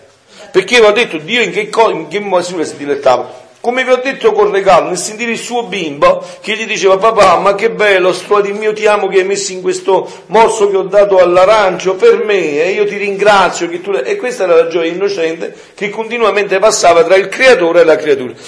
Sentite come dice Gesù, com'era bello il figlio nostro, parto degno delle nostre mani creatrici. Ecco, questa è la creazione dell'uomo. Questa è stata la creazione dell'uomo. Questa è la creazione dell'uomo. Voi pensate che compito importante è il nostro, far conoscere i nostri fratelli? Questo. Diceva Jacob il 25, la Madonna a Meggiugorio, no? Che vedendo voi conoscano la gioia di Dio, vedendo voi. Cioè vedendo che noi possiamo annunciare a tanti giovani, ma dove vai? Vedi che Dio ti vuol far conoscere questo amore con cui ti ha creato, questo amore con cui ti tiene nell'essere. E anche qua, vedete, c'è un altro passaggio importante, perché noi pensiamo che sotto sotto c'è questo pensiero nella nostra mente automaticamente. Noi pensiamo che Dio ci ha creato, poi appunto ci ha redento, eh, ma questo è ancora niente. Dio mi tiene nell'essere, adesso, no? È come se Dio dicesse, per portarmi un'analogia, come se Dio mo stesse là nel cielo e dicesse continuamente frappio, frappio, frappio, frappio, frappio, frappio. Se avessi una, un attimo millesimale di amnesia, io precipiterei nel nulla, nel nulla, perché non posso tenermi nell'essere. Ma quando Dio però mi tiene nell'essere e mi pensa e mi pronuncia il mio nome, c'è una sola dinamica. Che cosa fa Dio? Che cosa che dice l'Apostolo di oggi? L'Apostolo di oggi come definisce Dio? Dio che è? È amore. Quindi Dio dicendo fra Pio dice ti amo. Perciò Papa Francesco ha detto la notte di Natale, ma noi ci lasciamo amare da Gesù perché tutti i guai nostri vengono da questo, che non ci sentiamo amati da Dio, andiamo a compensare questo in tante rovine, no? Tutto quello che si va a compensare è questo. In fondo, che cos'è il peccato? Si dice, dice Proprio per Domenico. questo Adamo perché si dimentica. Indicato di essere amato e di amare, questo è il punto. Questa è la, la prima, la seconda conseguenza Subito. di defraudare la gloria di Dio, quindi vengono le colpe. Appunto, appunto, Però e vengono, appunto, è che quello là. avesse amato, nessuna colpa sarebbe. Sarebbe mai, appunto, si sarebbe mai insidita, sì, prego. Eh, io ho questo problema, Sì, far capire ai bambini, io sono insegnante Sì. di religione, per esempio in terza fanno eh, il Bang. Mm, sì. Allora, la mia preoccupazione è quello che far capire ai bambini la creazione in questo modo come amore, però come poi eh, in contrapposizione a quello Sì. che poi l'insegnante di storia Sì, sì, dice loro. E questa è la mia grande preoccupazione perché io voglio eh, insegnare loro che Dio e amore siamo stati creati Come ti chiami? Ersilia. E si togliete questa preoccupazione, perché già il tuo modo di fare glielo fa passare, non, c'è, non, non ci so perché sai è così, cioè adesso io lo vedo, no? perché parlo con i giovani, per esempio qua si insegna tutto questo, eh? Un scientifico qua per esempio di, di, di Isernia, no? Io ho dovuto salvare a Francesco per miracolo, no? perché c'è un scientifico di Isernia, fanno tutto questo, tutto questo ci impara, addirittura un giovane a Carpinone mi voleva convincere, ma lui era convinto che mi voleva convincere, che tra poco avrebbero creato la cellula nel capo, creato, dico scusa, ma creare significa che eh, dal nulla faranno questo. Cioè creare vuol dire che tu dal nulla mi. Quello dice ci riusciremo. E io, cioè avevo l'abito, quindi non potevo dare schiaffi. Se era prima, quando non avevo l'abito, avrei potuto reagire. Quindi stai tranquilla, quello deve passare. Brava, brava, sì, sì. Ma io sono già convinto che lo stai facendo, perché è già, tu di a quei bambini quando li vedi, ci ha detto Fra avete una grazia grandissima di avermi come insegnante di religione, c'è una grazia che poi quando la capirete eh, benedirete Dio giorno e notte per la grazia di aver trovato una insegnante di religione che viene a fare i ritiri sulla divina volontà e che già questo porta nel cuore di quei bambini che se no avrebbero sentito solo quello, magari pure dai professori di religione avrebbero sentito solo quello, eh, eh, è brava. Eh sì sì sì sì, eh, e quello è il problema, quello è il problema, quello è il problema che abbiamo talmente eh, penetrato le sacre scritture col Staatsleben, abbiamo talmente scavato dentro, abbiamo talmente approfondito che abbiamo tolto la fede. Talmente abbiamo penetrato dentro che, come dice Papa Francesco, abbiamo creato delle, delle difficoltà, no? Perché eh, studiare, approfondire è una cosa meravigliosa, è bellissima, è meraviglioso, cioè i, i, noi abbiamo dei teologi che hanno fatto capolavori, teologi che hanno fatto teologia in ginocchio, no? come ripete ancora Papa Francesco, abbiamo avuto un San Tommaso che ogni proposizione è un miracolo, San Bonaventura, cioè abbiamo avuto delle figure straordinarie, quando viene approfondito in questa luce, in questo splendore, è una cosa meravigliosa, no? Quindi diceva Gesù, Eravamo appunto quindi dove si sta questo scambio di gioia innocente. Nel ricordare ciò, dice Gesù, è tanto dolce e gradito, è tanto dolce e gradito al mio cuore che non posso fare almeno di sussultare di gioia e di amore. Quindi vedete che cosa scatenava questo girare di Luisa nella creazione nel cuore di Gesù. Gli faceva scattare tutta questa dinamica di gioia e di amore di gioia e di amore gli faceva scattare, dice, ma poi nel vederlo cambiato nella sua sorte e sceso dalla, dalla sua felicità nei mali della sua volontà umana, sentite qua, perché la nostra divina volontà era il preservativo da tutti i mali.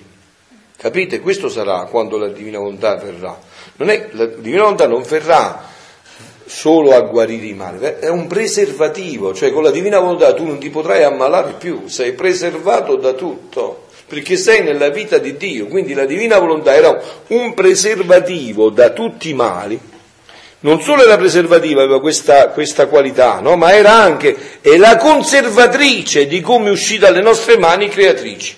Vedete il sole, vedete il sole da quanti miliardi di tempo è? Francesco dove è andato? È uscito perché Francesco sa un tempo magari in cui c'è il sole, poi ce lo facciamo dire.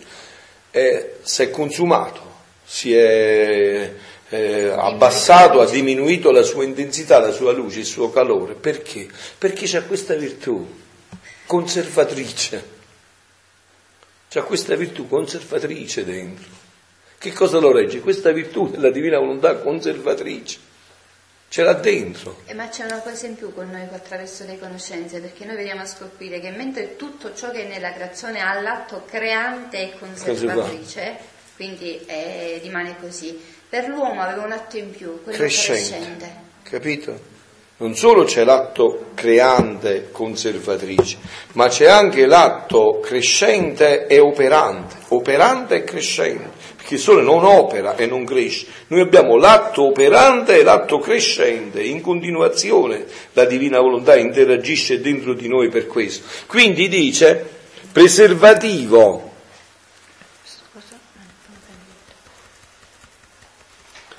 Preservativo a tutti i mali e la conservatrice di è uscita dalle nostre mani creatrici, che mettendolo a gara col suo creatore, lo metteva in condizione di poter dare il suo amore, le sue gioie innocenti a colui che lo aveva creato.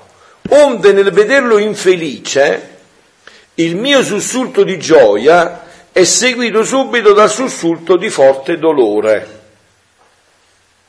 E se tu sapessi come mi è gradito il tuo ritornare in questo Eden, per mettermi avanti ciò che di bello e di santo, di grande si fece nella creazione dell'uomo, mi dai il contento, la gioia di farmi ripetere il mio sussulto di gioia e di mettere un lenitivo al mio sussulto di dolore, che se non fosse seguito dalla speranza, sentite, certa, che il mio figlio, in virtù del mio fiat, deve ritornarmi felice, col darmi le sue gioie innocenti, come fu stabilito da noi nel crearlo, il mio sussulto di dolore non avrebbe tregua ed emetterei grida tanto forti da far piangere gli stessi cieli. Ecco perché poi dovrebbe diventare per noi un bisogno girare, imparare a girare. Infatti mi viene sempre in mente eh, adesso che ho detto questo, quello che ha fatto Luisa, perché poi uno si fa pure furbo, perché se io conosco che nella divina volontà, conoscendo la divina volontà, queste conoscenze, conoscenze, io posso operare nell'ambito dell'eternità, quindi io in questo momento posso prendere tutti, gli atti che voglio, posso entrare nella creazione, nella redenzione. Mm, certo. Allora Luisa fa questo passaggio, no? Dice Gesù io non c'ero e voglio entrare nell'atto in cui tu creavi l'uomo. Ma l'uomo in quel momento ancora non aveva l'anima dentro, ancora non gli mettevi l'anima, lo creavi esteticamente, il fisico, gli occhi, no? E io voglio entrare in quell'atto perché tu stavi sfoggiando tutto il tuo amore. Allora io prendo tutto quell'amore che tu hai messo creando l'uomo e te lo ridò, perché Adamo non te lo poteva ridare in quel momento. Si fa furbo anche nell'amore Eh, certo. come lo facciamo arrivare a Gesù? Cioè, diciamoci la verità, possiamo mai contraccambiare l'amore di Ah no, è possibile, solo in questo modo si può contraccambiare. Gesù dice così, Gesù, io nel tuo volere sempre ti ho amato, Mm. prima che il mondo fosse. Quindi io tutte le volte posso ritornare sempre in quell'atto e dire Gesù, io nel tuo volere sempre ti ho amato. Cioè, qua proprio non c'è una piega, il Signore ti toglie da tutto, l'unico interesse, l'unico interesse che dobbiamo avere è fare felice Gesù. E solo così lo possiamo fare veramente, concretamente, Poi vedete come un passo se approfondito, se ognuno senza nessun timore, senza nessun interesse personale di ma se come lo dico, come faccio a dirlo, sbaglio a dirlo, oddio parlano sempre delle stesse cose, degli giri. Se invece uno entra in una dinamica divina e lascia l'umano, un brano si può, potremmo Sì, stare sì. fino a domani perché te ne vengono un altro brano, perché Gesù in un altro brano gli dice guarda che tu non solo hai ereditato la colpa col peccato originale di Adamo, per cui tu dici, ah beh, eh, c'è, c'è il peccato originale, noi abbiamo ereditato tutti gli atti divini di Adamo, non solo il male, ma tutto il bene. E chissà quanti atti, E- e quanto tempo è "Sono stato morto". prima di peccare Adamo, quanti atti ha fatto divini che adesso sono i nostri. Perché se abbiamo ereditato il male sarebbe ingiusto che Dio non ci avesse fatto ereditare anche il bene. Abbiamo ereditato anche il bene, solo che l'abbiamo seppellito sotto quintali di macerie, l'abbiamo aggravato con i nostri peccati personali e mentre il peccato di origine lo sentiamo vivo nella ciccia, i doni infiniti e le grazie infinite che abbiamo ereditato non li sentiamo, perciò c'è bisogno dell'ascesi, della purificazione, per andare a togliere tutto quello che ci impedisce di sentire questo, no? Ecco perché c'è bisogno poi di una vita di rinuncia, no? Chi vuole venire dietro a me rinneghi se stesso, prenda la sua croce, perché dobbiamo andare a togliere tutto quello che abbiamo accumulato per sentire questo nella nostra vita. Infatti dicevamo quindi, mi deve ritornare, col darmi le sue gioie innocenti come fu stabilito, il mio sussulto di dolore non avrebbe tregua ed emetterei grida tanto forti da far piangere gli stessi cieli. E perciò, nel sentire il tuo continuo ritornello, voglio il regno nel tuo voler divino, del tuo voler divino, questo è il ritornello di Luisa e questo dovrebbe essere, essere il nostro ritornello. Guardate, anche qua c'è un punto fondamentale, no? Per me questo ritornello è la massima espressione della carità, questa è la vera carità, la più grande carità. Chi fa questo ritornello, quando incontrerà Gesù si sentirà dire avevo fame mi hai dato da mangiare, avevo sete mi hai dato da bere, ero carcerato, ero- lo sentirà continuamente da Gesù questo. Perché chi può volere il bene più grande di questo? Che questo regno raggiunga ogni cuore umano. Perché questo regno, raggiunge ogni cuore umano, ha tolto il male alla radice. Mentre gli altri sono sempre dei palliativi, no? Se tu adesso vai d'accordo questo Natale, sei andato a dare da mangiare ai poveri e domani, domani sarà di nuovo digiuno, no? Cioè tu hai fatto, questo invece significa andare a, a, risolvere il problema alla radice per sempre, definitivamente. Questo era il ritornello continuo di Luisa. Luisa ogni, quando girava negli atti, sempre li concludeva così, no? Metteva in movimento tutti i, i, popoli, il popolo della creazione, il popolo della redenzione, non popolo inteso come persone, il popolo per tutto, no? E alla fine diceva, vengo col sole a chiederti il tuo regno, con la luna, con le stelle, con l'acqua, col tuo sangue, con le lacrime della mamma, vengo a chiederti il tuo regno. Questo era il suo continuo ritornello. E dice, e perciò nel sentire, dice Gesù, il tuo continuo ritornello, voglio il regno del tuo volere divino, il mio cuore divino si sente arrestato il sussulto di dolore e sussultando di gioia dico, la piccola figlia del mio volere vuole e chiede il mio regno. Ma perché lo vuole? Punto interrogativo. Perché lo vuole? Perché lo conosce lo ama e lo possiede. Ecco perciò prega che lo posseggono le altre creature. Ecco perché Luisa chiede, perché ha fatto esperienza e ha vissuto questa esperienza sapendo che questo regno ha tolto alla radice tutti i mali, tutte le situazioni e adesso che cosa vuole? Quello che avviene in una vera esperienza di fede, no? Una vera esperienza di fede, guardate, il cristiano, il cattolico, è ontologicamente missionario, subito, se veramente ha fatto un'esperienza con Gesù. Cioè non vede l'ora di poter andare a raccontare questo ai fratelli e a dire guardate, io ho trovato il senso della mia vita, la soluzione alla mia vita. Certo non te la posso dare, non è che mi posso sostituire a te, ma ti posso indicare la strada che io ho percorso perché la percorri anche tu e perché anche tu possa dire ho trovato il senso della mia vita, ho trovato la soluzione alla mia vita. Ecco che cosa dice, gli dice Gesù a Luisa. E perché lo vuole questo regno? Perché lo conosce, lo ama e lo possiede. Quindi vedete i passaggi, prima di tutto conoscere, poi amare e poi possedere. Questi sono i passaggi fondamentali eh, che, che, non si possono invertire. Uè, non si possono invertire. Prima è conoscere.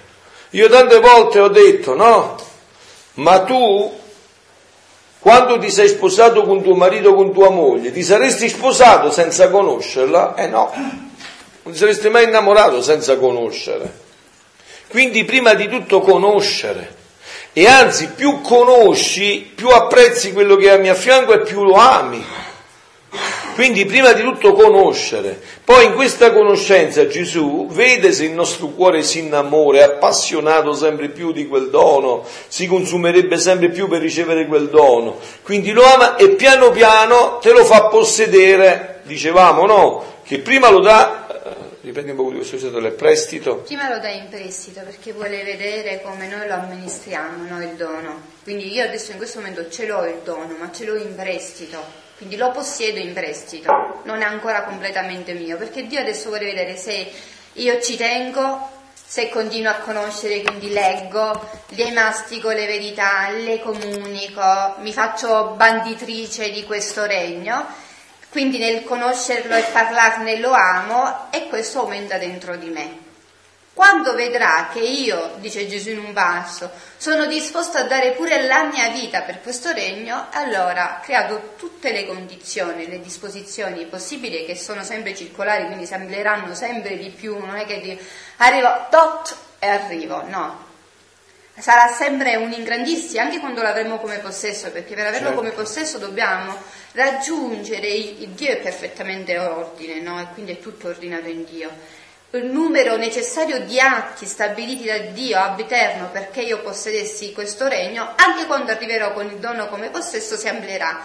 Allora, quando avrò visto tutto, avrà visto questo, la mia disposizione, il mio mettere la vita per questo dono, il mio amarlo, conoscerlo e farmi benditrice, me lo darà come possesso, come vita operante in ogni atto.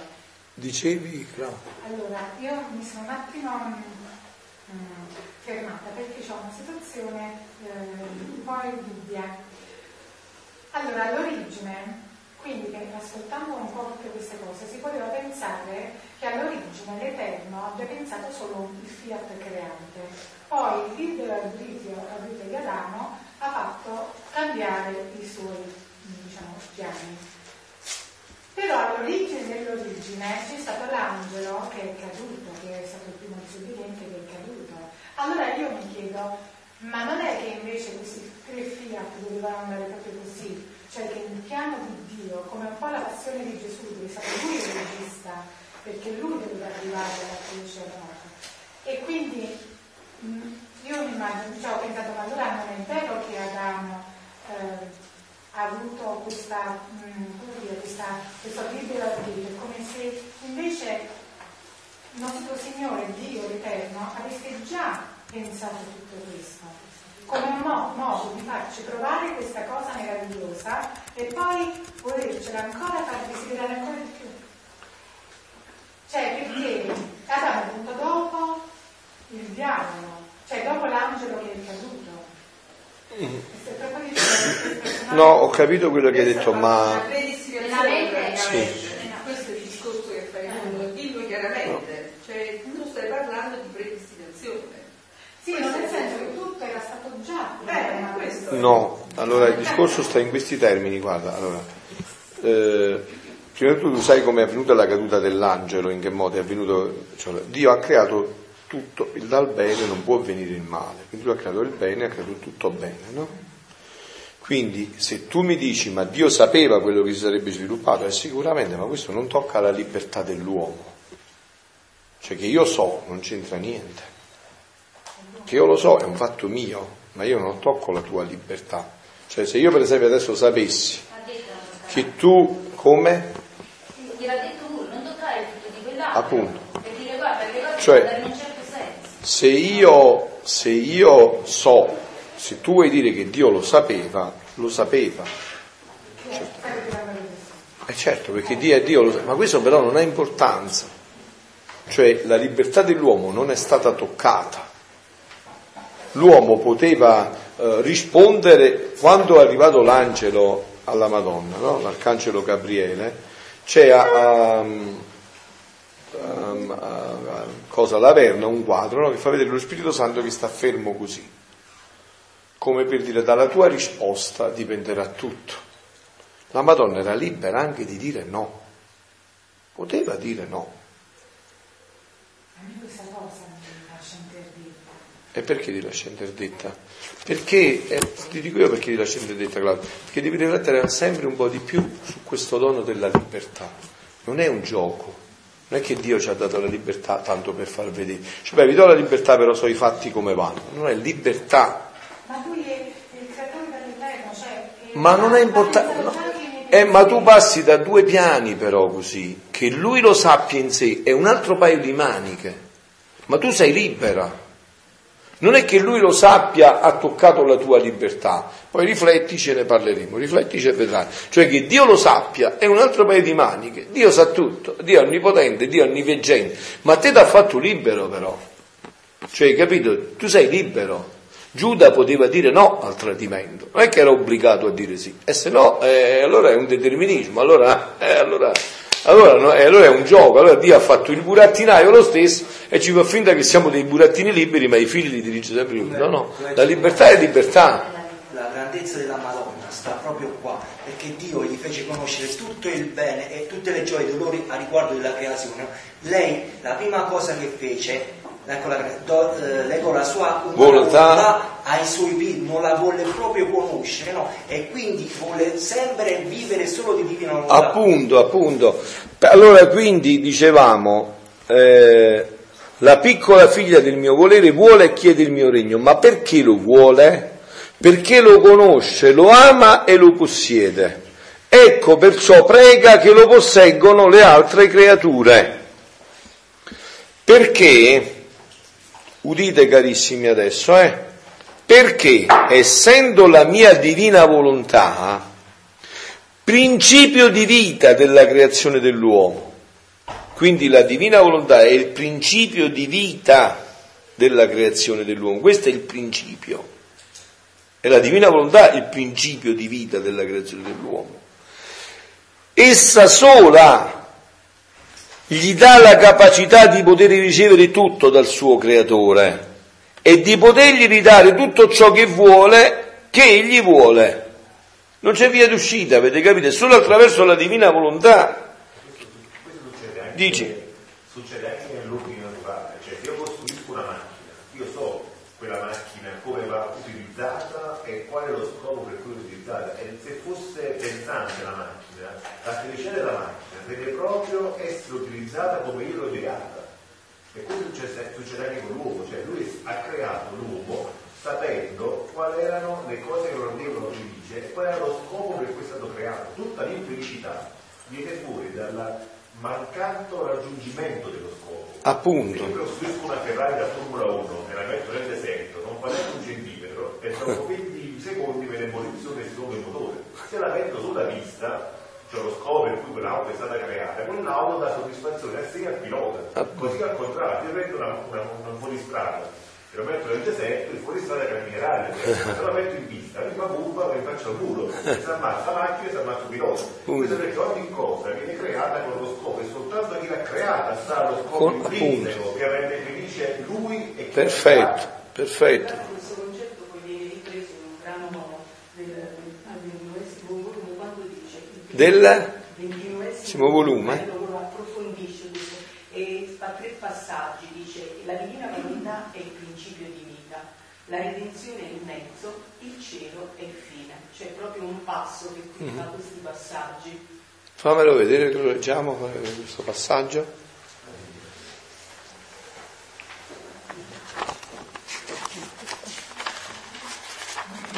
Un poco lungo. Va bene, va bene, sì.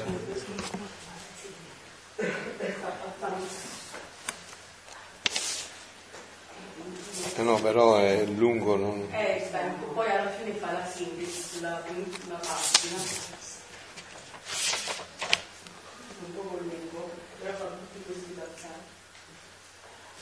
Allora dice qua, figlia mia, metto la mia divina volontà nell'anima tua come principio di vita, dalla quale scenderanno tutti gli atti tuoi, come da un sol punto che diffondendosi in tutto l'essere tuo, nell'anima e nel corpo, ti faranno sentire la vita palpitante del mio volere divino in te, il quale nasconderà in se stesso, come dentro di un sagrario, tutti gli atti tuoi come, seguito dal suo, come seguito dal suo principio divino. Ora, col tenere la mia divina volontà come principio, resterai tutto ordinata nel tuo creatore. Quello che dicevi Giampaolo, no? Tutto nel tuo creatore. E riconoscerai che ogni principio viene da Dio ci darai la gloria e il contraccambio dell'amore di tutte le cose create che eh, sono uscite dalle nostre mani creatrici.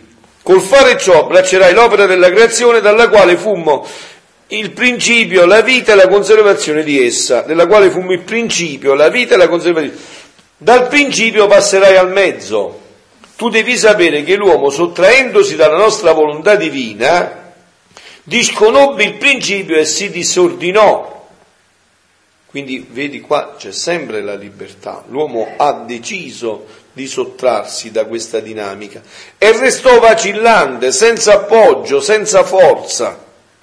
Ad ogni passo si sentiva spinto a cadere e come si sentisse mancare il terreno sotto i piedi e sentisse il cielo sul suo capo in ogni atto di scaricarsi sopra di lui in fiera tempesta.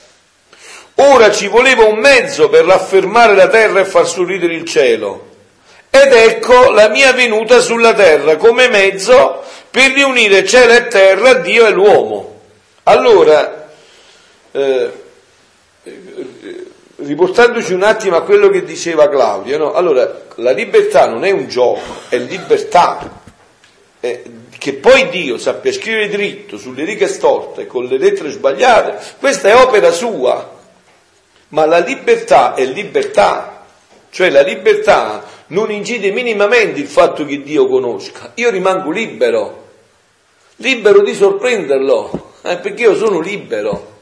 Io adesso me ne vado e non continuo più la, la conferenza, l'incontro. Eh, che fa Dio? Non me lo può impedire Dio, perché mi ha reso libero. Che Lui provvederà e viene un altro qua a parlare e un altro lo sta a fare e magari molto ma molto meglio di me, ma questa è opera sua. Io però ho rinunciato al suo progetto su di me. Dicevi Giampaolo? Mm. Se una persona si iscrive all'università al primo anno, io so che se continuerai gli studi arriverà alla fine, ma ciò non toglie che lui in un momento può dire non vado più all'università. Appunto. Se io faccio un figlio, so che il mio figlio diventerà adulto, ma ciò non toglie che se lui fa qualche sciocchezza prima non ci arriva a diventare adulto. Cioè questa volontà incide sul Certo. e incide addirittura sul Dio, come dicevamo ieri pomeriggio. Sì, sì. Cioè, non è una opzione, cioè che c'è, No, no. cioè noi dicevamo ieri pomeriggio, fare un peccato in più o un peccato in meno non è la stessa cosa. Eh, no. Quel peccato incide su tutta la storia Certo. dell'umanità e addirittura arriva a incidere su Dio, cosa che sta Certo. da pensare. no? Certo. Cioè, Io capisco questo dubbio, perché tempo fa anche io analizzavo un po' questa cosa, com'è possibile che Dio è così grande, così potente, così immenso e poi da una creatura si lascia condizionare? Ma in realtà è proprio questo l'amore che lui ha. Ma questo ha deciso ab eterno nel suo amore. Questo ha deciso. Eh certo. creatura che rispetto a Eh no, tanto è vero che si lascia condizionare, che già è stato condizionato perché Dio ab eterno aveva stabilito che Gesù si sarebbe fatto uomo glorioso, invece col peccato ha dovuto ribaltare tutto il progetto, l'ha dovuto rendere uomo doloroso per riportarlo all'uomo glorioso.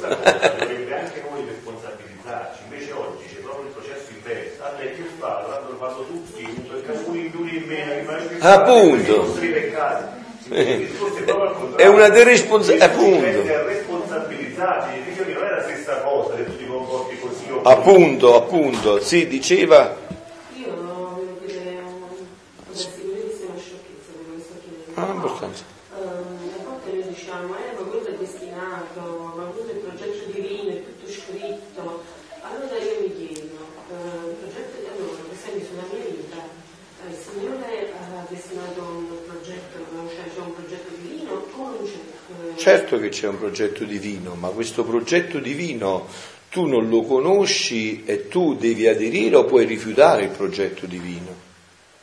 Sei anche libera di invertire il progetto divino, liberissima di invertirlo. Francesco, io adesso dico quel fatto di quella mistica della motocicletta che è morta, che non mi ricordo bene, tu te lo ricordi? Senza dire il nome della mistica, quella che mo- morì prima, che fece l'incidente a Vienna. Maria. Eh, eh, beh, ho detto, non senza dire la mistica, il fatto, te lo ricordi? Allora, eh, racconta una mistica no, che aveva a che fare con i defunti, no?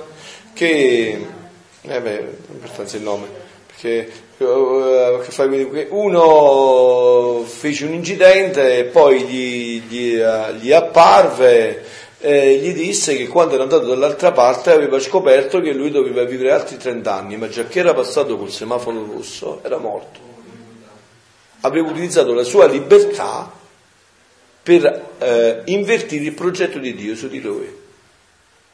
Eh, No, con la libertà non si può giocare. Voi dovete approfondire bene i concetti, fermatevi a riflettere dopo, avete momenti personali. Che Dio sappia è un altro paio di mani, che Dio sa tutto, ma questo che c'entra con la tua libertà?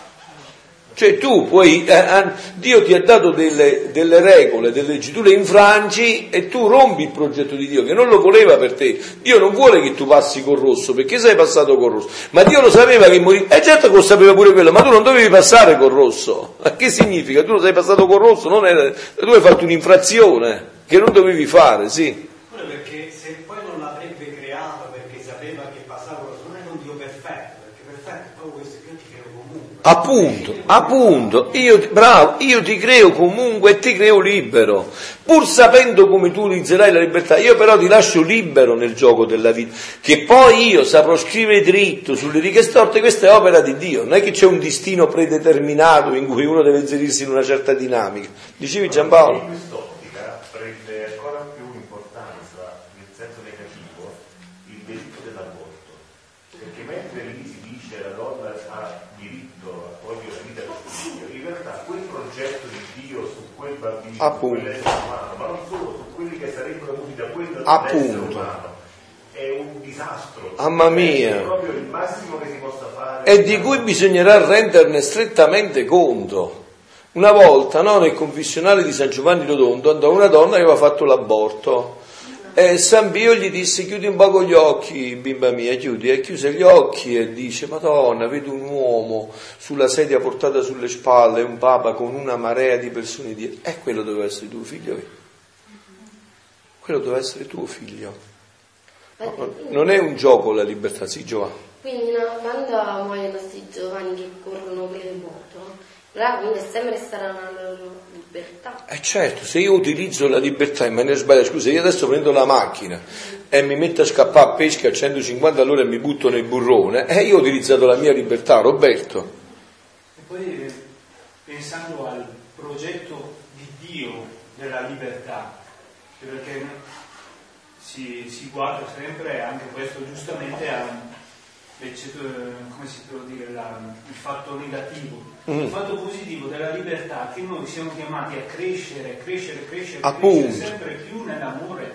Se non c'è questo, non c'è, non c'è la possibilità neanche di andare indietro, diciamo, decrescere, decrescere fino all'inferno. Però per lui il pensiero non era, cioè non è che pensava a decrescere, a decrescere appunto. Pensava che dato che ci dava una libertà creati all'immagine e somiglianza sua, dovevamo crescere, crescere all'infinito. Crescere. E infatti la libertà che cosa sarà? Sarà proprio questo, fissarsi in Dio sempre nel bene, questa è la vera libertà, fissarsi in Dio sempre nel bene per crescere eternamente e infinitamente. In questo gioco Dio ha dato la libertà dell'uomo, poi a un certo punto a un certo punto, dopo che abbiamo detto questo, stop, dopo c'è il mistero, quello lo scopriremo di là, eh figlioli? Poi lo bisogna lasciarlo a Dio.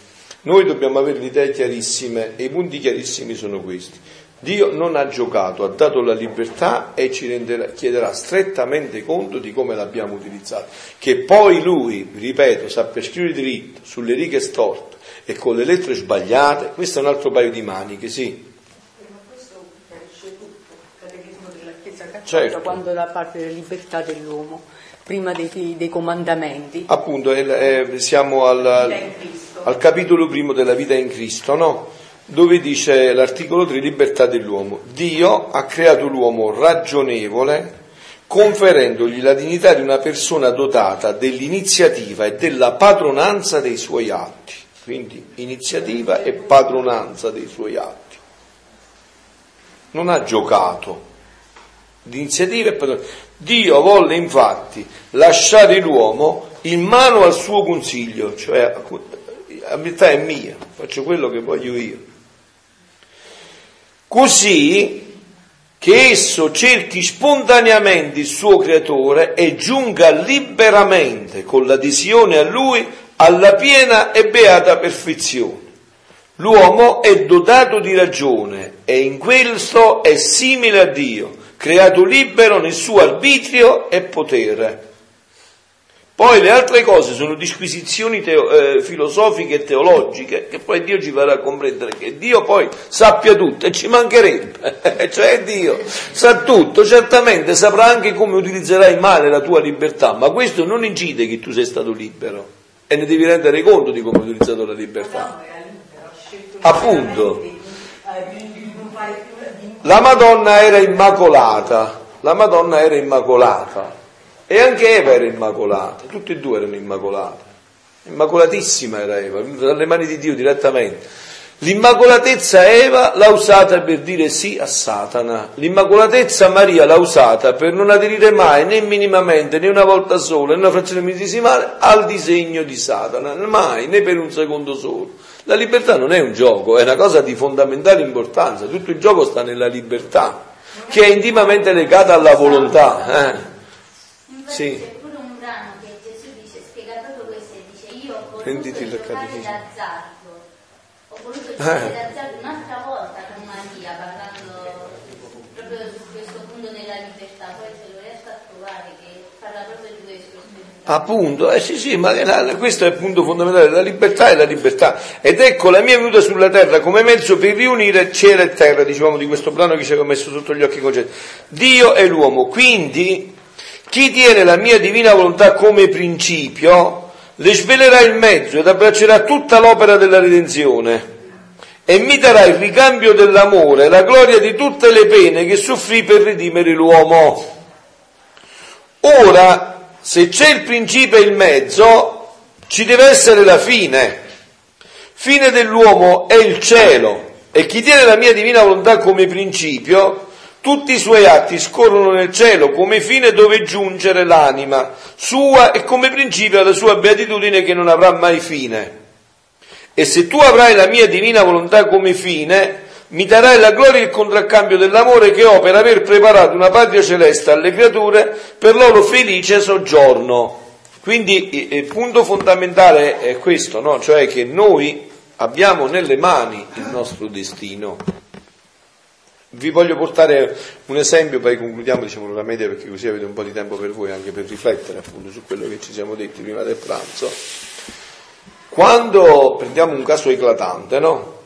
Quando l'11 settembre del 2001, mi pare che è stato, alcuni uomini hanno deciso di prendere quegli aerei carichi, entrare nelle torri e fare 5.000 morti e più, voglio che mi rispondete però, eh? Dio lo sapeva sì o no? Sì. E perché non gliel'ha impedito? Perché era la loro libertà. Allora vedi, Dio lo sapeva che quelli prendevano gli aerei e andavano là, perché non gli ha fatto venire un infarto? Io invece sapete che penso? Che Dio tanti segni gli ha mandato, magari la notte gli faceva venire gli incubi, poi dovrai renderti, rendere conto di quello che farai, dovrai poi capire fino in fondo quello che hai fatto, mi dovrai rendere conto di quello che hai fatto mi dovrai suggerire quello che hai fatto, ti chiederò conto di quello che hai fatto.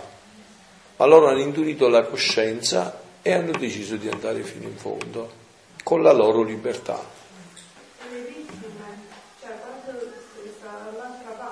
Brava.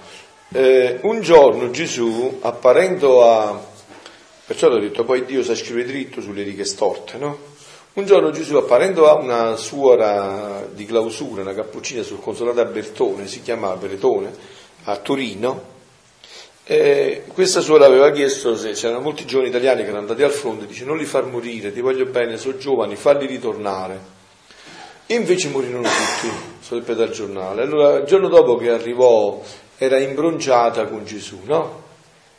Allora Gesù gli disse, vedi eh, che fai male a essere imbronciata, perché io ho esaudito in pieno la tua preghiera. Allora ti spiego come è andato il fatto, gli disse, consolare. Questa guerra non la volevo io, e voi l'avete voluta fare, oh. E io ve l'ho dovuta far fare perché rispetto alla vostra libertà.